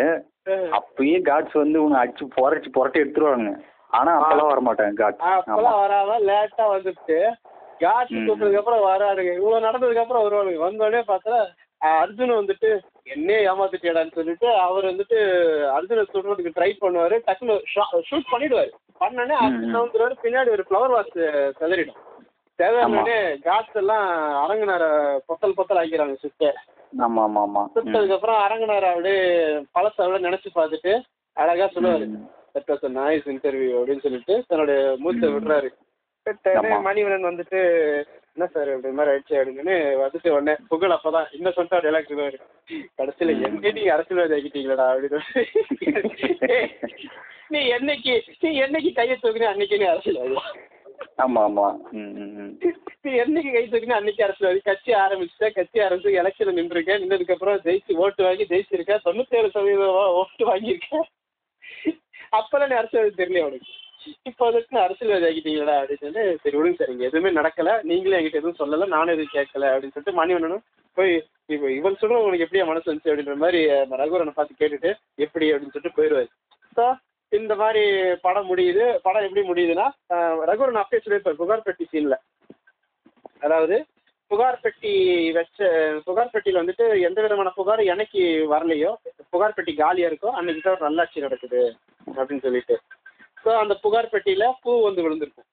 பூ விழுது, அந்த புகாரும் இல்லை. ஸோ ஒரு நல்லாட்சி நிறுவிட்டாரு அப்படின்ற மாதிரி படம் முடிஞ்சிருக்கும். அது இல்லாம வழக்கம் போல ஒரு வழக்கமான சங்கர் பட உருட்டுகள் மாதிரி என்ன நடக்கும்னா, பிஜேபி கவர்மெண்ட்டுக்கு அப்பயே வித்திட்ட மாதிரி அப்படியே போட்டோ ஷாப்லேயே ஊரை மாத்திருப்பாங்க. அதாவது சீன் அது ஒரு எப்படி தெரியுமா இருக்கும் அந்த சீனு, மவுண்ட் ரோடு எல்ஐசி கிட்ட ஒரு மாட்டு வண்டி வர்ற மாதிரி ஒரு ஷாட்டு. எடுத்து அது அப்படியே கிராபிக்ஸா கன்வெர்ட் ஆகும். கன்வெர்ட் ஆக என்ன ஆகும்னா, மாட்டு வண்டி இருந்த இடம் ஃபுல்லா அப்படியே காரா பென்ஸ் காரா போகும். இந்த பக்கம் பில்டிங்ஸ் எல்லாமே பெரிய பெரிய பில்டிங் ஆயிடும். மெக்டொனால்ட்ஸ் இருக்கும், கேஎஃப்சி இருக்கும், கொக்கோ கோலா ஆடு இருக்கும். நாடு வளர்ச்சி தெரிஞ்சிருச்சு அப்படின்ற மாதிரி முடிச்சிருப்பானுங்க. அந்த இடத்துல ஒரு டைலாக் சொல்ல விருப்பப்படுறேன், சுகவாசி ராணி கிராபிக்ஸ்லயே நல்லா வளர்ச்சி கொடுத்துட்டேன். அப்ப ஆரம்பிச்சதுதான். அதாவது இந்த படம் தான் என்ன சொல்றது, ரங்கராஜ் பாண்டே மாதிரி ஆளுங்கெல்லாம் உருவாகிறதுக்கான மெயின் காரணமா இருந்திருக்கு நான் நினைக்கிறேன். ஆமா இதுல இன்னொரு விஷயத்தையும் அவங்க காட்டியிருப்பானுங்க. கடைசியா அந்த செக்ரட்டரியேட்ல வந்து ரகுவரன் சுடும்போது காட்சன் கத்துவார். அவரு கத்தன உடனே யார் உருவாருன்னு பாத்தீங்கன்னா, அந்த ஃபர்ஸ்ட் டைம் அவருக்கு மதுரத்தை எடுத்து வரும்போது அந்த வயல் வெளியில சுடுவாங்க தெரியுமா, அப்ப இருந்த ஒரு அதிகாரி தான் வருவார். அப்ப வந்து பாம்பு வெடிச்சிடும் சிஎம் இருக்கும்போது. இந்த மாதிரி வெடிச்சிச்சுன்னா ஒண்ணு அவங்களை வந்து டிரான்ஸ்பர் பண்ணுவாங்க, சரிங்களா, இல்லை வேற ஒரு அதிகாரி வந்து மாற்றி போடுவாங்க. அந்த மாதிரி யாருமே இல்லை, இவரே தான் கூட இருக்கிறார். ரகுராம் சொன்ன மாதிரி இவரே தான் பாம்பு வச்சாரோ? இருக்கலாம், ஏன்னா அவரு தான் வந்து புத்திசாலி ஆச்சு, இவன் தான் முட்டா பயிராச்சு. ரகுவரம் தான் நாங்கள் பண்ணுறது. நிகழ்ச்சியோட இறுதி கட்டத்துக்கு, பாட்காஸ்டோட இறுதி கட்டத்துக்கு வந்துட்டோம். இப்படியாக முதலன் படத்தோட வருவல் முடிக்கப்பட்டது. மேலும் அடுத்த ஒரு பாட்காஸ்டோட நல்ல டாபிக்கோட உங்களை சந்திக்கிறோம். அதுவரை பாய் ஃப்ரம் பண்டலேரோ.